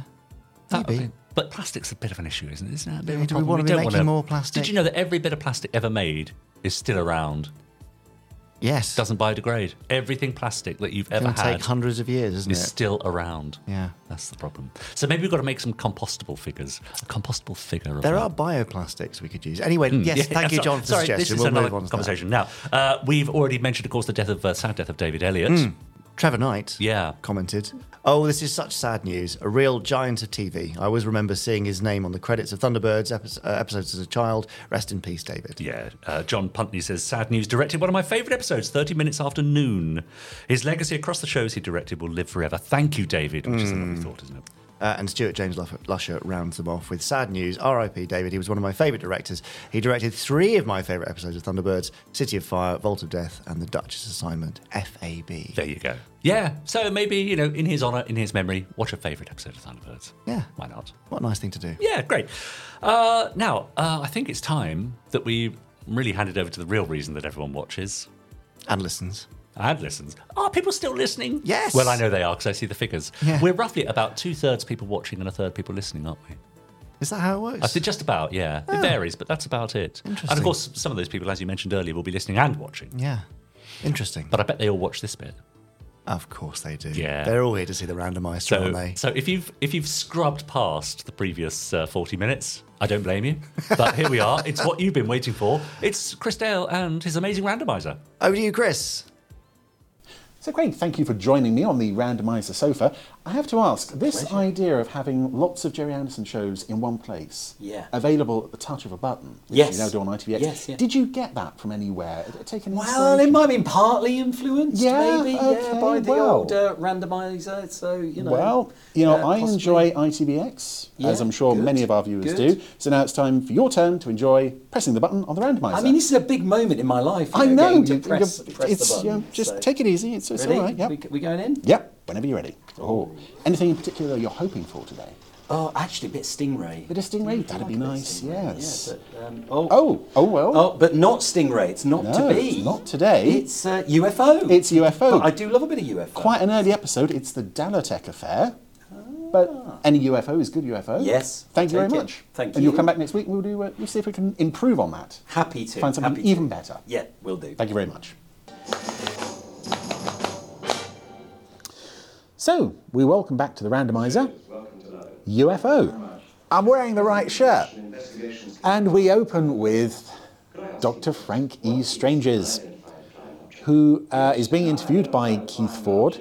Uh, we've spoken about him on the podcast before, back when this was an audio only podcast. Uh, he was the focus of a fab fact. Uh, he's a real, was a real ufologist um, who happened to be visiting the studio while this was being filmed. So they very hastily cobbled together this scene to make use of the fact that he was there uh, and to, I suppose, lend a bit of uh, credibility to the production. But um, as we discussed in that Fab Fact, um, Dr. Frank Stranges had some interesting, made some interesting claims. Um, yes, uh, it's not obvious from this episode. I mean, it, it is kind of obvious that this is just padding. Uh, it's not obvious from this episode that he's not quite on the level because this stuff, it, it all sounds very credible. If you re- look at this series now, 50 years on, without knowing anything about him, you uh, you wouldn't necessarily know that this was a man who, at the time, was claiming to have been aboard a real life uh, alien spacecraft, be friends with a real alien. I can't remember the alien's name. We did cover the whole thing in that Fab Fact, so uh, go and seek it out. Meanwhile, uh, that totally unrelated, well, almost totally unrelated bit of uh, business out of the way, we find Foster in a pub, oh, not pub, a restaurant somewhere, uh, bumping into a, a lady that he seems to recognise. Uh, it's a very interesting restaurant. Uh, firstly, if you are familiar with costumes in this episode, or in the series rather, um, you can recognise a lot of familiar costumes in the background. Uh, that guy in the background, just behind Alec, is wearing one of Paul Foster's own costumes. I know her, but she doesn't know me. Yes, they've spotted a, uh, you remember the Dalotek affair six months ago? a lady in the restaurant. The Dalotek affair. The Dalotek affair. Uh, it's all a bit cheesy, some of this, but this is groovy. Ah. I yeah, I, I just love the funkiness of the music in this show. I think in a moment actually it sort of it you think it's done, it becomes very calm, and then it starts going again. But uh, yes, this is a Moonbase heavy episode. Uh, I think this is only about the seventh or eighth, ep- eighth episode filmed. Yeah, there we go.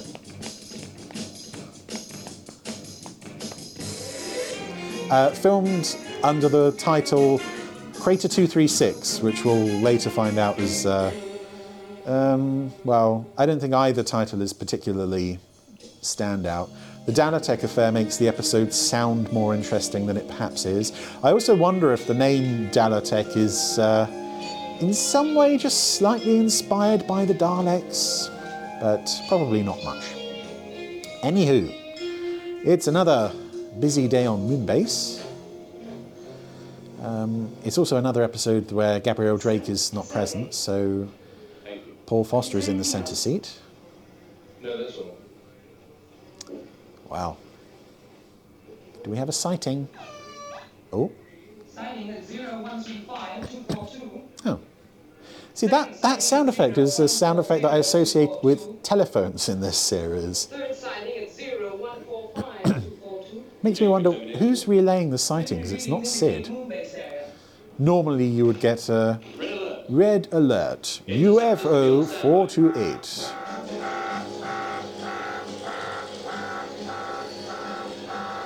We have one here. We have lots of things here. And occasionally we remember to use them on camera. That was shot for Flight Path. That's an alternate take. Condition red. He gives it a bit more gusto than he did in uh, Flight Path, but I think it, somehow it works better in Flight Path. And this is the episode, that shot of the three UFOs going past. I just suddenly thought I didn't have a mic on. Uh, this episode is the source of that shot of three UFOs going past and one of them dropping something, because you suddenly have this very bright star in the middle of the screen, and they reuse that shot again and again and again. Sorry, I've got to. Um, and it got so annoying because it, it's so it's such a story-specific shot. The, the UFOs are dropping something. It's you know, spoiler alert. It's a communication disrupting device that's going to then move off and land on the moon. But um, yeah, it's just it turns up all over the place. That that shot. I think it was possibly even in uh, episodes before this one. There it is. There's the star in the middle of the screen, and as yet they haven't established that that is something out of the ordinary. I guess at the time, on a black and white TV that was about like that big, you wouldn't notice it. But now you, every time you watch this show, ready? There it is, right in the middle of the screen. You can't miss it. That there's suddenly a star in the middle of the screen that wasn't there a moment ago and is brighter than all the other stars around it. Where are they heading? According to the readings, back the way they came. Wow. Hmm. So who who phoned in the UFO sighting? Was was Meloxley busy that week and couldn't voice Sid? Interceptors returned to base. Oh, Paul's not happy. You don't get anything to blow up. It's not fun. Well, did we scare them off? It'll be the first time. So what happened? It's anybody's guess. Guess. With a hundred million dollars worth of computer equipment at your fingertips, you still have to guess? Oh. Sometimes, yes. Yes, this is um, in that period of the space. I was oh god, I was I was nearly about to say this is the period in the space journey. My brain was anticipating the line that Ed Bishop was about to say, um, and now I've completely forgotten what I was going to say. Oh yeah, this is that period in the series. There's the star. Yeah. Is this where we find out? Yeah. This is the this is the only shot in the entire series where that shot is actually relevant. And they reuse it again and again. It bugs the hell out of me. Um, yeah, this is uh, in that period in the series where Straker is still very much stuck behind a desk. Uh, later on in this episode, he will come out from behind the desk. I believe he may even use a ruler, but it's nothing, uh, nothing extensive yet. Meteorite? Looks like it. Definitely a meteorite. With an ETT in area 017213. Okay.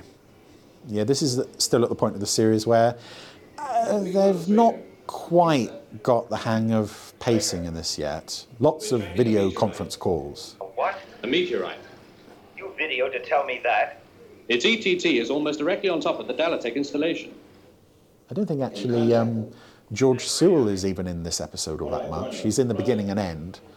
I'm not sure he, he's involved with much of the rest of it. Bring any of them back to the base. Use the amnesia procedure. So there's a base on the moon, Contact the Dalotek unit. a Dalotek unit. How long to impact? Uh, this is some kind of mining company. And I like this idea that you know, we're, this is a future where we don't just have the one SHADO moon base, uh, we do have other organizations on the moon. I think this is the first episode to establish that. And we also have uh, in the responsibility seat, there's a, a Russian rig rolling around up there as well, and a Russian base, in fact. The recorders are all in circuit. And yes, we have this small group of Dalotek operatives Okay, good. who've borrowed the SHADO spacesuits, oddly enough. And they catch sight of the meteorite. Hurtling towards them very fast. Kaboom. Yay. Ah, whoever said there was no sound in space, they didn't know what they were talking about. Um, so, Let's take a look. you can tell they work for Dalotek because they have Dalotek written across the spacesuit there. I've told Foster to keep Moonbase on green alert for the next few days. Oh, there's George Sewell, having said that he's not in the episode much. Oh, don't talk to me about Dalotek. Hmm. I've been avoiding their president all morning. What do you got against them anyway? They shouldn't be allowed up there, Alec. A private corporation has no business on the moon. Wow. Besides, all the valuable mineral deposits were taken away long ago. no. Yes, we mined the whole thing between uh, 1972 and 1973. Wow. So Straker is not happy. What else is new? Um, but inside the crater, crater 236 in fact, Statistically, that was a 50,000 to 1 shot. Yeah, a meteorite that size would be. I suppose if we finish this session, we'd better go back and check the base. A piece of debris could have punctured the outside pressure skin. well, we could wait here and uh, wait till the smoke clears and see what's in there. Nah, let's just go. Hmm. Straker. You're a difficult man to contact, Commander. President Borusa? Yes, it's uh, actor Philip Latham, who was uh, President Borusa in The Five Doctors and was in tons of other things. Um, Simply wanted to establish contact, Commander. yeah, the interesting actor. Uh, there's a lot of recognisable actors, particularly from Doctor Who, in this uh, this story. Any trouble whatsoever. I shall demand its immediate withdrawal. Well, my team will be on the moon for a period of uh, 10 days. What can happen in that time? Hmm. My command has a complex and hazardous mission. The presence of civilians in the area could easily jeopardize our security operation. Why is Straker handling this?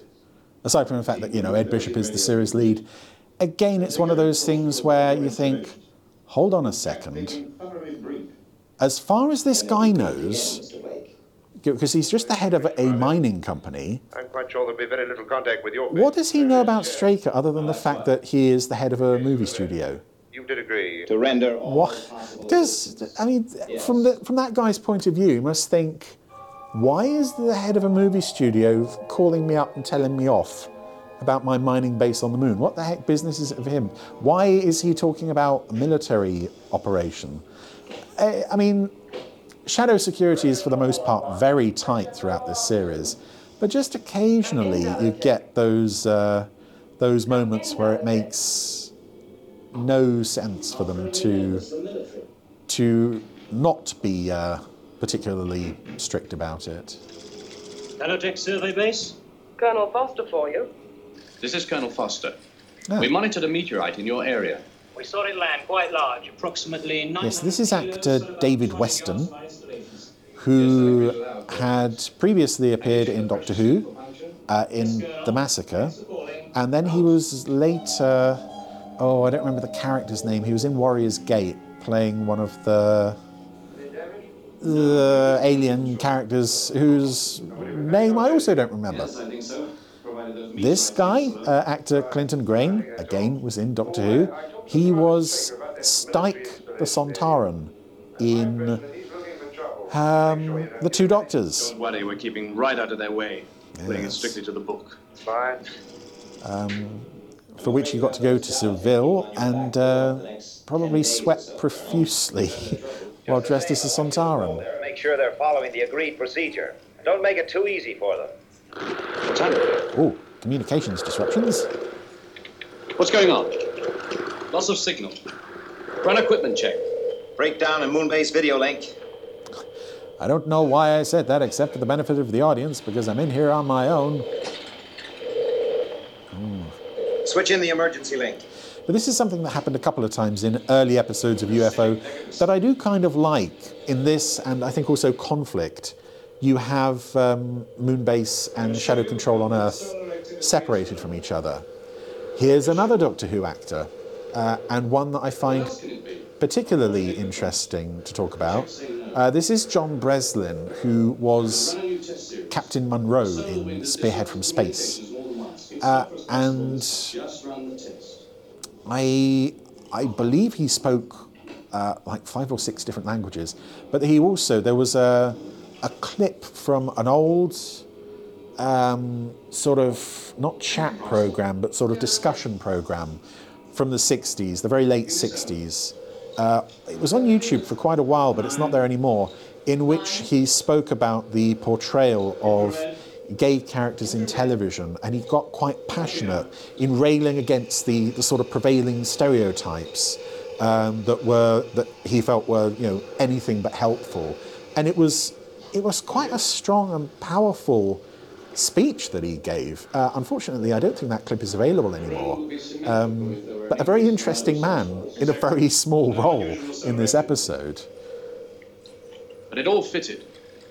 Oh Have you considered the possibility of outside interference? no, leave me alone. Just an idea. Ah, Dalotek. oh, They're operating on limited frequencies. They could be violating the agreement. Is there a way to check? Just one. I'm gonna go over there and show them my sideburns. Uh, and this is uh, actress Tracy Reed playing, I think her name's Jane Carson. Um, Shouldn't we receive a visit from the military? one of the most, I would say, prolific smokers to ever appear in this show. Um, it seems like every scene she's got a cigarette on the go, and even for even for this series, sh there's a lot of smoking coming from her in this story. Um, it's always funny to see uh, people smoking in highly pressurized environments in the show. I also find this quite funny. Foster turns up and just stares at them as if that's going to sort of, you know, if I stare at you, you'll admit your crime, won't you, you naughty people?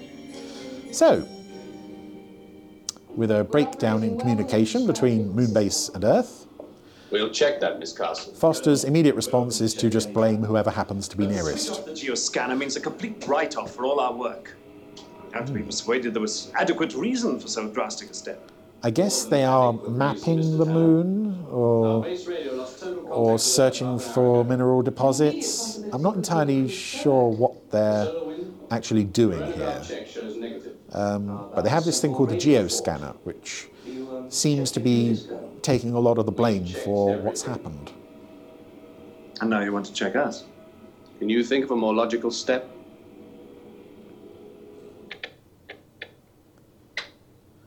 Run another communication check on Moonbase, will you, Alec? You ordered a continuous check 30 minutes ago.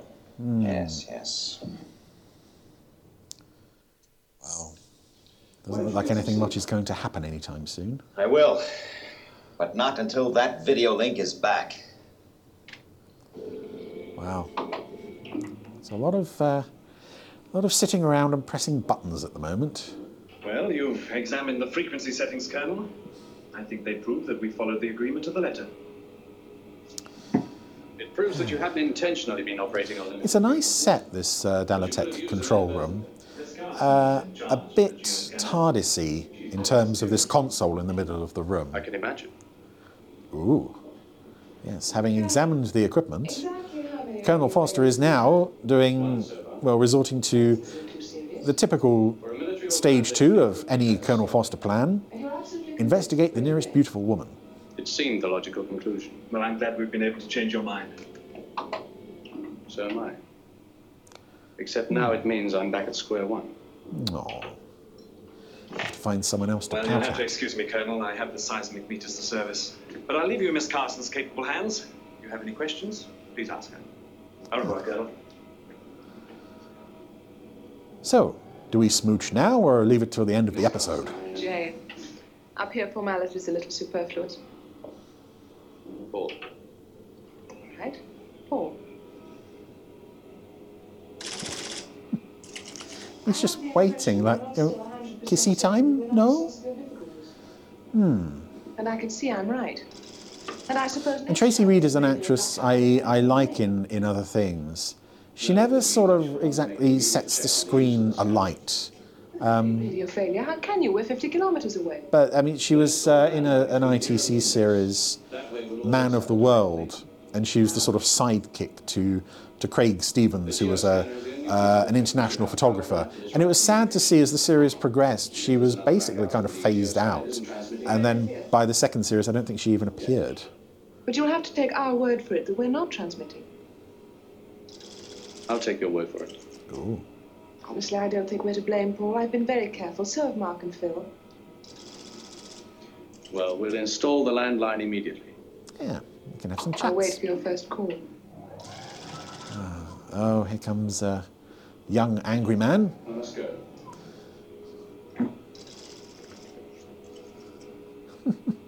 I like the bunk beds. Yeah, I think I've seen about everything. Oh, Are you satisfied? Look at the woman and yes. Ah. It's it's all you know textbook. It's from the the Paul Foster book of picking up women. It's uh, every stage is uh, is outlined in this episode. Meeting for Commander Straker. Moon-based contact re-established. Yes, sir. So Stand by for video circuit test. SHADO Control and Moonbase can see each other again. Foster is heading home. Oh no, they're laying down the telephone cable, aren't they? Uh,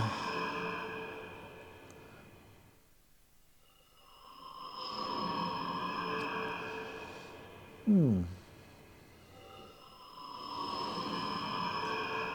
Because it was so riveting the first time, let's see that shot again.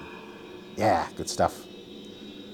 All right, so this is um, uh, SHADO Moonmobile is now running cable from SHADO Moon Base to Dalotek. Okie dokie.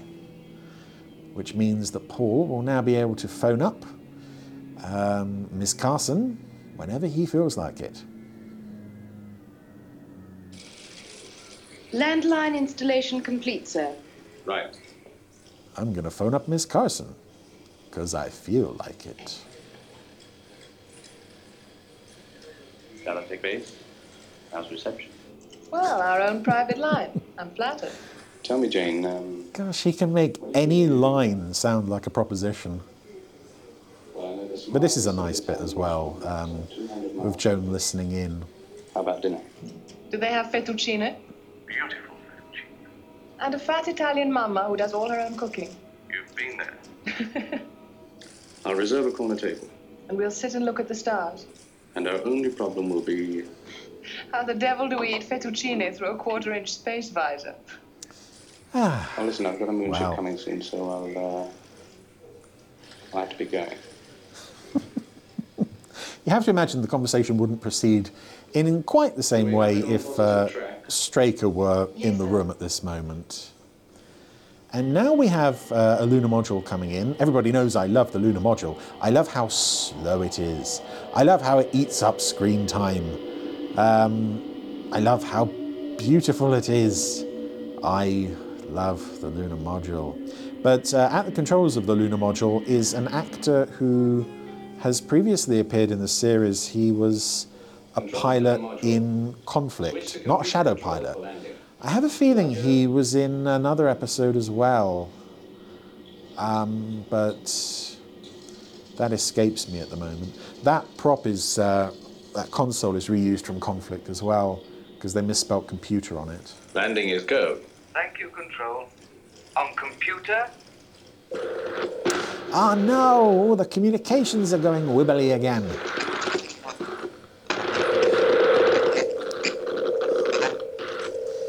All the button pressing in the world Radio malfunction.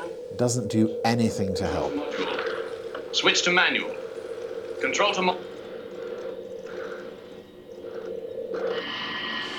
So, despite the fact that he's lost contact with Moonbase, the pilot decides probably just go ahead with the landing anyway.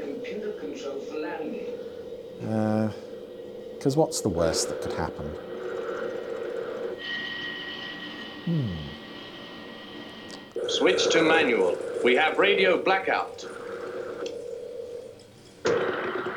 This is lunar module. I repeat, lunar module. And we're coming up on the first lunar module disaster of the series. Uh, no, no, because that was conflict, wasn't it? This is the second uh, lunar module disaster of the series. They were quite frequent.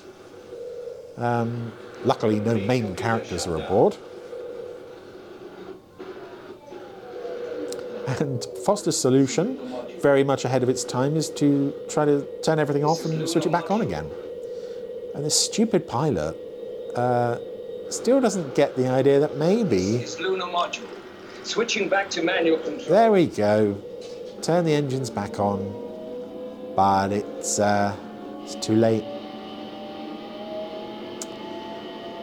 Ah dear. Yeah, I, I really don't like the lunar module. It's just a, it's an ugly slug of a vehicle, and it doesn't really fit the the sort of rest of the design aesthetic of the series.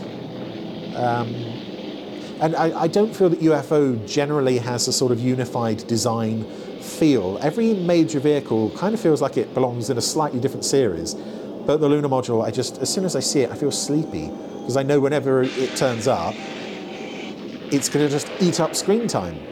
Uh, so I'm happy to see it explode. oh dear. Uh, to do what? Oh, send another rescue unit out there. Yeah. Uh, well, that's not good.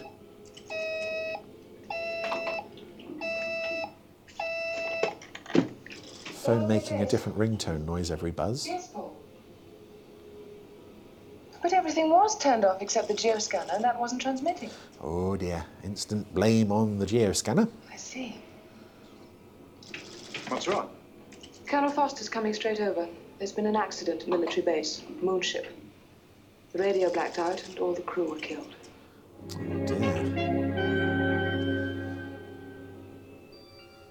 This is quite poignant, where there are. uh, investigating the wreckage of the lunar module and they find uh, one of the pilot's wallets with a photo of his family in there.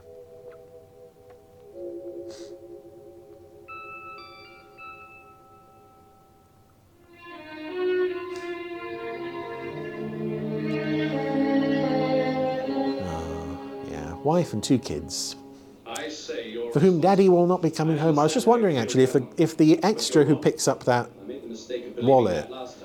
He looked a bit like the um, the guy who shot the alien at the end of Survival. Probably isn't, but And I do have the authority. But the project's almost completed. yeah, whatever it is we're doing, we're nearly done doing it. Yes, Paul Foster wants to uh, switch off the geo I scanner. can't allow this. Those circuits are irreplaceable. Exactly. Oh, I'd like to speak to your commanding officer. There isn't the time. And it wouldn't matter anyway. The circuits come out. Yeah, going back to that thing of Straker handling um, uh, communications with the head of Dalotek, I just feel that there should be someone who could delegate that to. heard the last of that. or he could use a different name. It's just so strange that he phones up on camera and gives his name. And if he, if the guy at the other end of the line had said, "Hang on, you're you you're the guy who makes movies. What are you doing, phoning us up and threatening uh, threatening our project and telling us about your military base?" I don't know. Questions might have been asked. So what do we do now? What can we do? Carry on as best we can until we receive further instructions from Blake. Blake.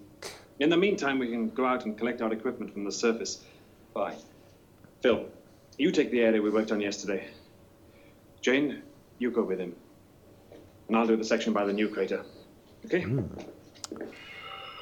So, equipment collection.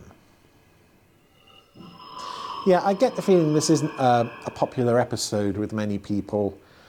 I kind of like it up to a point, but there is some some padding, uh, and unfortunately, we haven't really reached the the most blatant example of it yet. As Clinton Greyn stops and puts his hands on his hips, examines the lunar surface. What's that down there?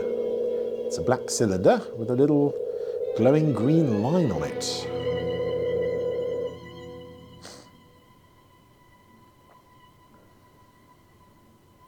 Take some pictures of that.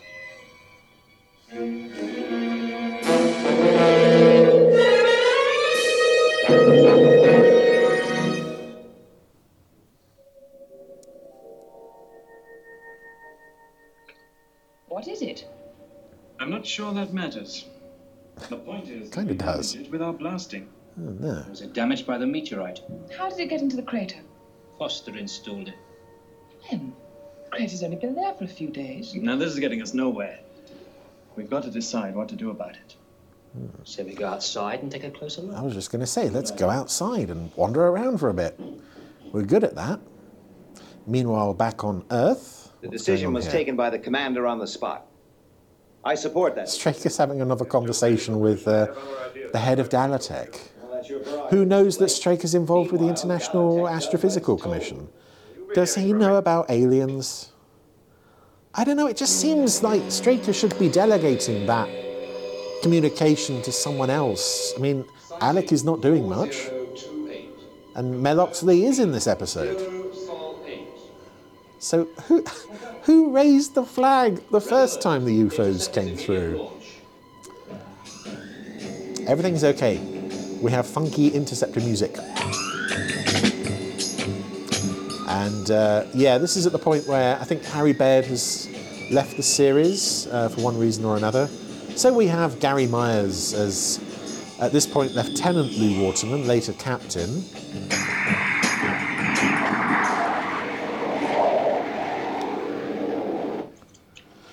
We've picked up a UFO. Give me the trajectory coordinates. And right on cue, there go the communications again. Oh dear. More button pressing.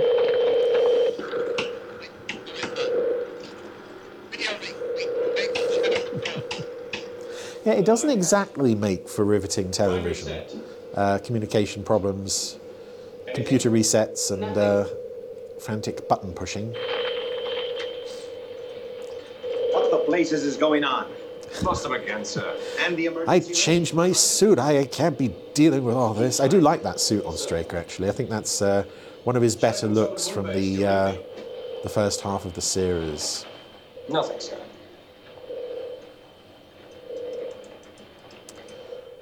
Wow.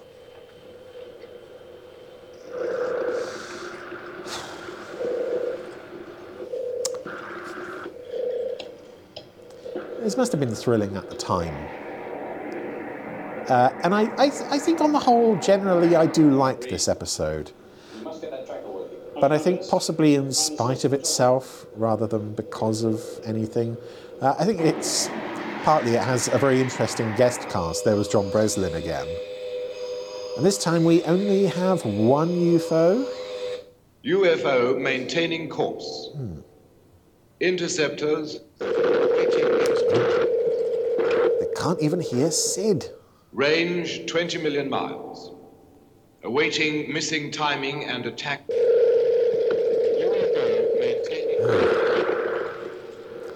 I mean, we've all been there with uh, technical problems. Uh, in this very room where we record the Gerry Anderson podcast, in fact, we have had moments like this. Um, we have something that SHADO does not have, which is Ross, to uh, fix everything for us. But with nothing to do really, Straker's just gonna kind of pace around the room. And then, is he gonna come to an idea? Yes. Lieutenant Ford, will you come into the office? I need to berate somebody, and uh, I find it fun to yell at you for a while. Yeah, here, we- here's where we come up on the padding. That library material we were running through the other day, is it still set up? Yes, sir. This is the episode that establishes that Lieutenant Ford, pre SHADO, was a television interviewer, Something that won't quite click into place. which never really came into play again in later episodes. Uh, there was a scene written for Confetti Check AOK when um, Ford was hosting uh, a, a discussion show about UFOs, and Nina Barry is one of the participants, and Straker arrives to recruit them both.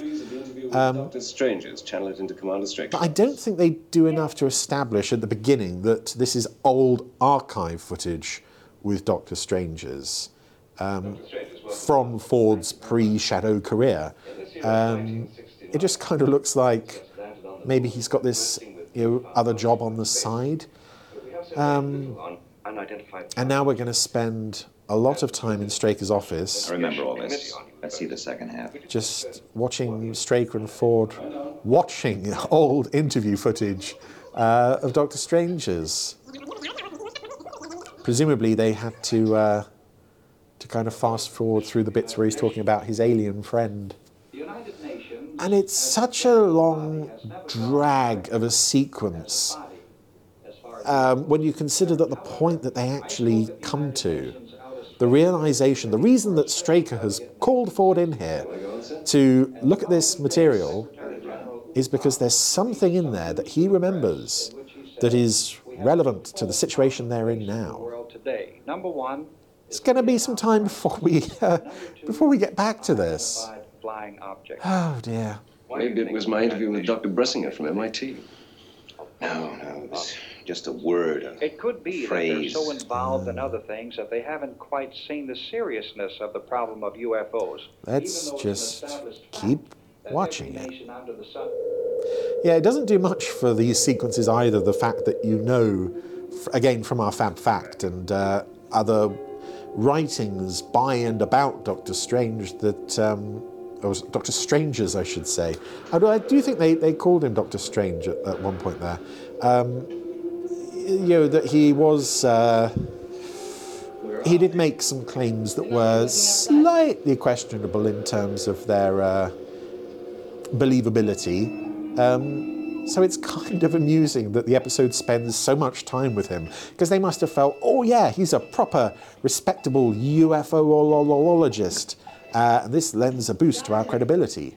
But uh, in retrospect, it really doesn't. Yes. Both our bases are in imminent danger. Give me And I'm not happy about it. There's nothing else from the Dalotek base that they can remove. Just about to call you.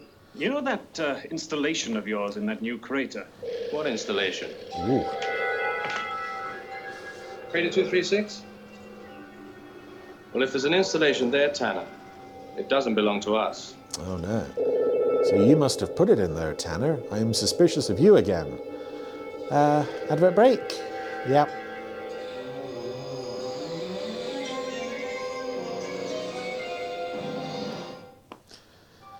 Well, so we've got a UFO coming in. We've got moon base communications disrupted with Earth. And Straker and Ford are still in Straker's office watching old interview footage. Estimated target proximity of Moonmobile. One minute fifty. Hmm. So, Foster's put the pieces together.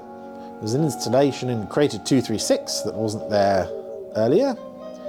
Maybe someone should go out there and blow that up. Historical interest. Ah. I'd love to see Straker's explanation for this later. Oh, it's very, very good work, Colonel. Uh, what did I do during this crisis? Oh, I was sat in my office watching uh, old uh, interview footage with a, a man whose claims were later debunked. It's all very interesting, Paul. Oh, we've got. He's found it. Go back 10 feet. So, what's the fascinating uh, The early Egyptians called line sky here? bolts or sky balls, fireballs. The ancient Romans called them fiery discs. and the ancient It's a subtle way to uh, to get the name of an old Anderson show in there. Or Nearly got uh, Thunderbirds in there as well. Yay! Oh, finally. Uh, wait, hang on. How would Straker know that that's Crater 236? ETA Crater 236, 1 minute Um, 5. Yeah. Um, um, maybe Paul Foster relayed the information to him that there was now a, a new crater, Crater 236? Lieutenant, just as we hear that Moonbase is under attack from a UFO, radio contact is lost.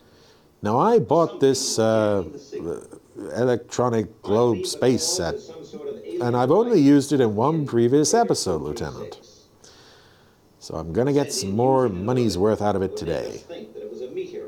Yes. It is an interesting prop. I do like it. But you kind of get the sense in early episodes they're kind of trying to force it into episodes, and I don't think they tried much more beyond this one because there's not really much you can do about or with that. Um, it was interesting to have the camera from behind the the little prop there. I assume Colonel Foster's thought of that. Colonel Foster has sent uh, two SHADO nobodies in a moonmobile to blow up the thingy in Crater 236. Tanner? 90 seconds. No time for details, but I'm confirming we're going to detonate in crater 236. Be prepared for an explosive decompression. Good luck. So everyone's in their suits. Time to put their helmets on. All right, get your helmet on. I still say Foster's up to something. We've got no choice. Come on. And this is quite well done, the uh, explosive decompression bit. It's qu- quite a, a good stunt coming up. we just have to get past a little bit more uh, communication disruption to get there. Oh, nice shot of the interceptors. That's an unusual shot, actually. I don't recall seeing that much. Come in, Moonbase.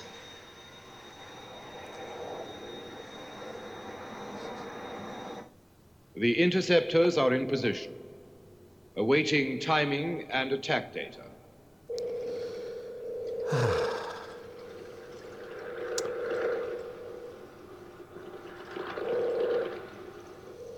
I'd like to get an AI uh, voice of Sid program to uh, read audiobooks. He's got a lovely therapeutic voice, Mel Oxley. Estimated proximity of Moonmobile.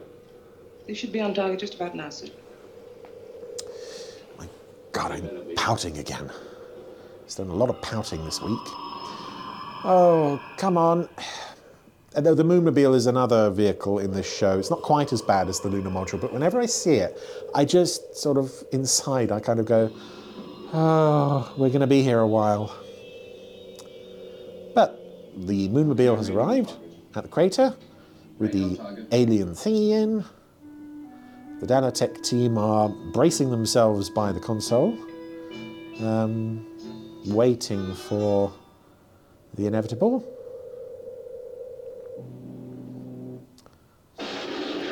That's it, blown up the uh, alien installation, and it's punctured a hole in the uh, the Dalotek base. The men are holding on to the, the central console, but the woman got thrown across the room because uh, she's not a man. Uh, there was also a, a, a quick shot there that I think is also appears in Ordeal when the, the UFO explodes. Uh, and as also it, it happens in this show, whenever there's explosive decompression, suddenly there's bits of newspaper flying all over the place. It's coming through. Yay! AOK, trajectory 83.9, 27.4. Moonbase to interceptors. Switch to computer link for course correction. And missile firing sequence. Yay! It's time to blow things up. Straker. We've re-established contact with Moonbase, sir. Right. Does that mean video time is over? What's the position? There was an alien device near the Dalotek base. Yes, we assumed as much. Well, we have to use Yes, I, I solved the problem, oh, half an hour before you did, Paul. I'm very clever that way. Ah. Missile launch, minus eight decimal five. And again, the aliens have kind of shot themselves in the foot by only sending one UFO to deal with all this. I like that, that shot of uh, the UFO being destroyed, though. Well done, Captain. Yay! I'm a captain now, am I? Oh, I thought I was a lieutenant. If you're going to make me a captain, I'll, uh, I'll be captain of Skydiver, please. Yeah, I like that shot of the UFO blowing apart because it's not that one where sometimes they do in the show they overlay an explosion, but you can still see the UFO spinning past. Mobile is bringing them back to Moonbase. Right. You'll have to use the amnesia procedure. Mm. I'll take care of it. I'm way ahead of you on that one. Yeah, this is, I think, the earliest example of um, Paul Foster's questionable um, dating slash pickup routine. Um, Yeah, it's always a bit creepy, this, where he's met a woman, he's hit it off with her, and uh, then he has to wipe their mind, or wipe their memory of their encounter with SHADO. But then afterwards, he goes and takes advantage of the knowledge that he gets on well with her to, um, to ask her out afterwards. One line appearance there from Basil Moss as Dr. Fraser. And this scene is interesting because, as I understand it, this scene was the last scene filmed for the series at MGM Borehamwood, or if not the last, one of the last. Um, there is footage of an earlier take where Tracy Reed is wearing a green wig. How do you feel? And I think if you look at um, Michael Billington in this scene, Can I get you anything? the sideburns are not, cons- or the sideburns might be stuck on, and the rest of the hair is not consistent with the rest of the episode. Trouble we caused you losing that lunar module.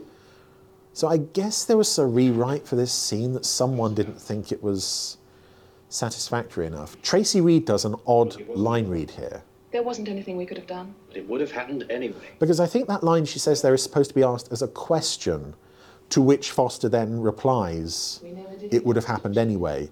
But because Tracy Reed says it as a statement, Michael Billington kind of has nowhere to go. That's always stuck out to me, that line. The amnesia shots. Ah. But there's nothing to worry about. Because you will see me again. I will make sure of it. For I am Paul Foster. No woman is safe from my charms, even a woman who doesn't remember me. Oh. Brief burst of old Thunderbirds music there. Do do do do do do do do do. Hmm. And as she forgets all memory of the Dalotek affair, don't know what she then thinks the, the missing time she spent on the moon is going to be about. As she drifts off to dreamland, she has her Paul Foster fantasy sequence.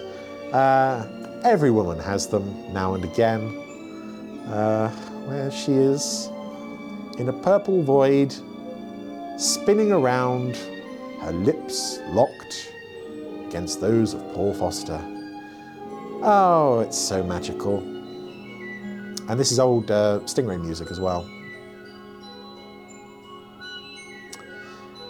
Ah, and we're back where we started with uh, Alec and Paul in the restaurant. Alec apparently has also forgotten everything that happened because Paul has to explain it to him. Thank you.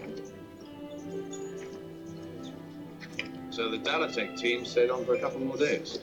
What, after you gave them the uh, amnesia treatment? That seems counterproductive. How does that old song go? Love's more beautiful the second time around. Just as wonderful with both feet on the ground. Uh, Excuse me. He's going to do it. Yeah. This is the first time he does it, so you can kind of forgive it once, but I think he does it like three times over the course of the series. Paul Foster. Now, I would say you are some kind of geologist. It's just kind of creepy that he's taking advantage of knowledge of her that that she will never know where it comes from. Ah dear. It's quite a fabulous hairdo she's got going on there. And as we leave the Dalotek affair, the Dalotek affair, um, yeah, I have to say that is. It's never going to be one of my favourites, that one.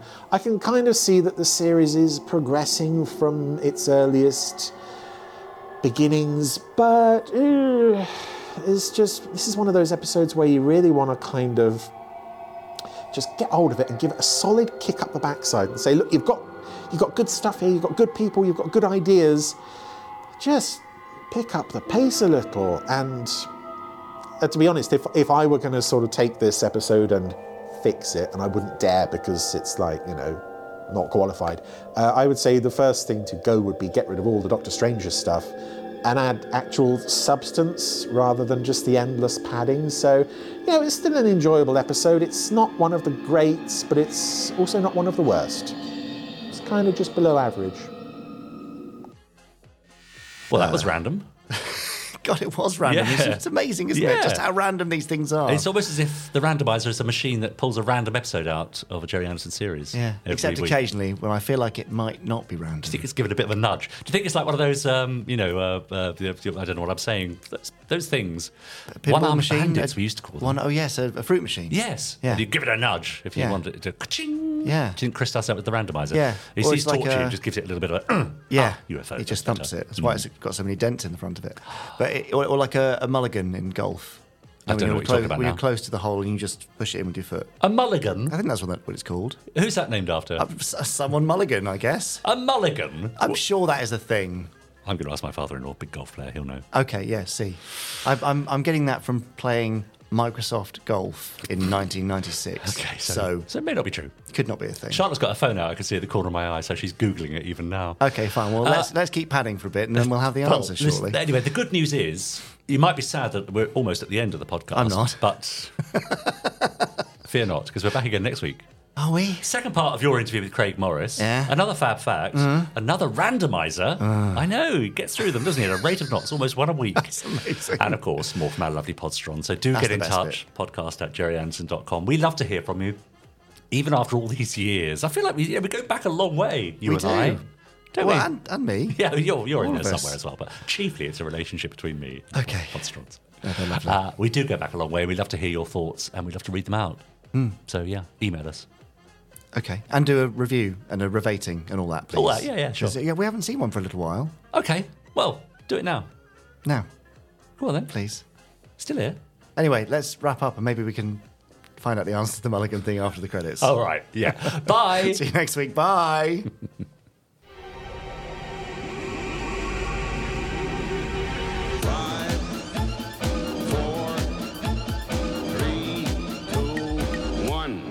Let's get started.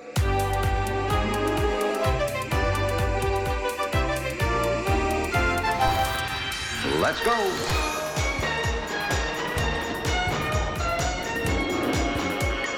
Spectrum is green.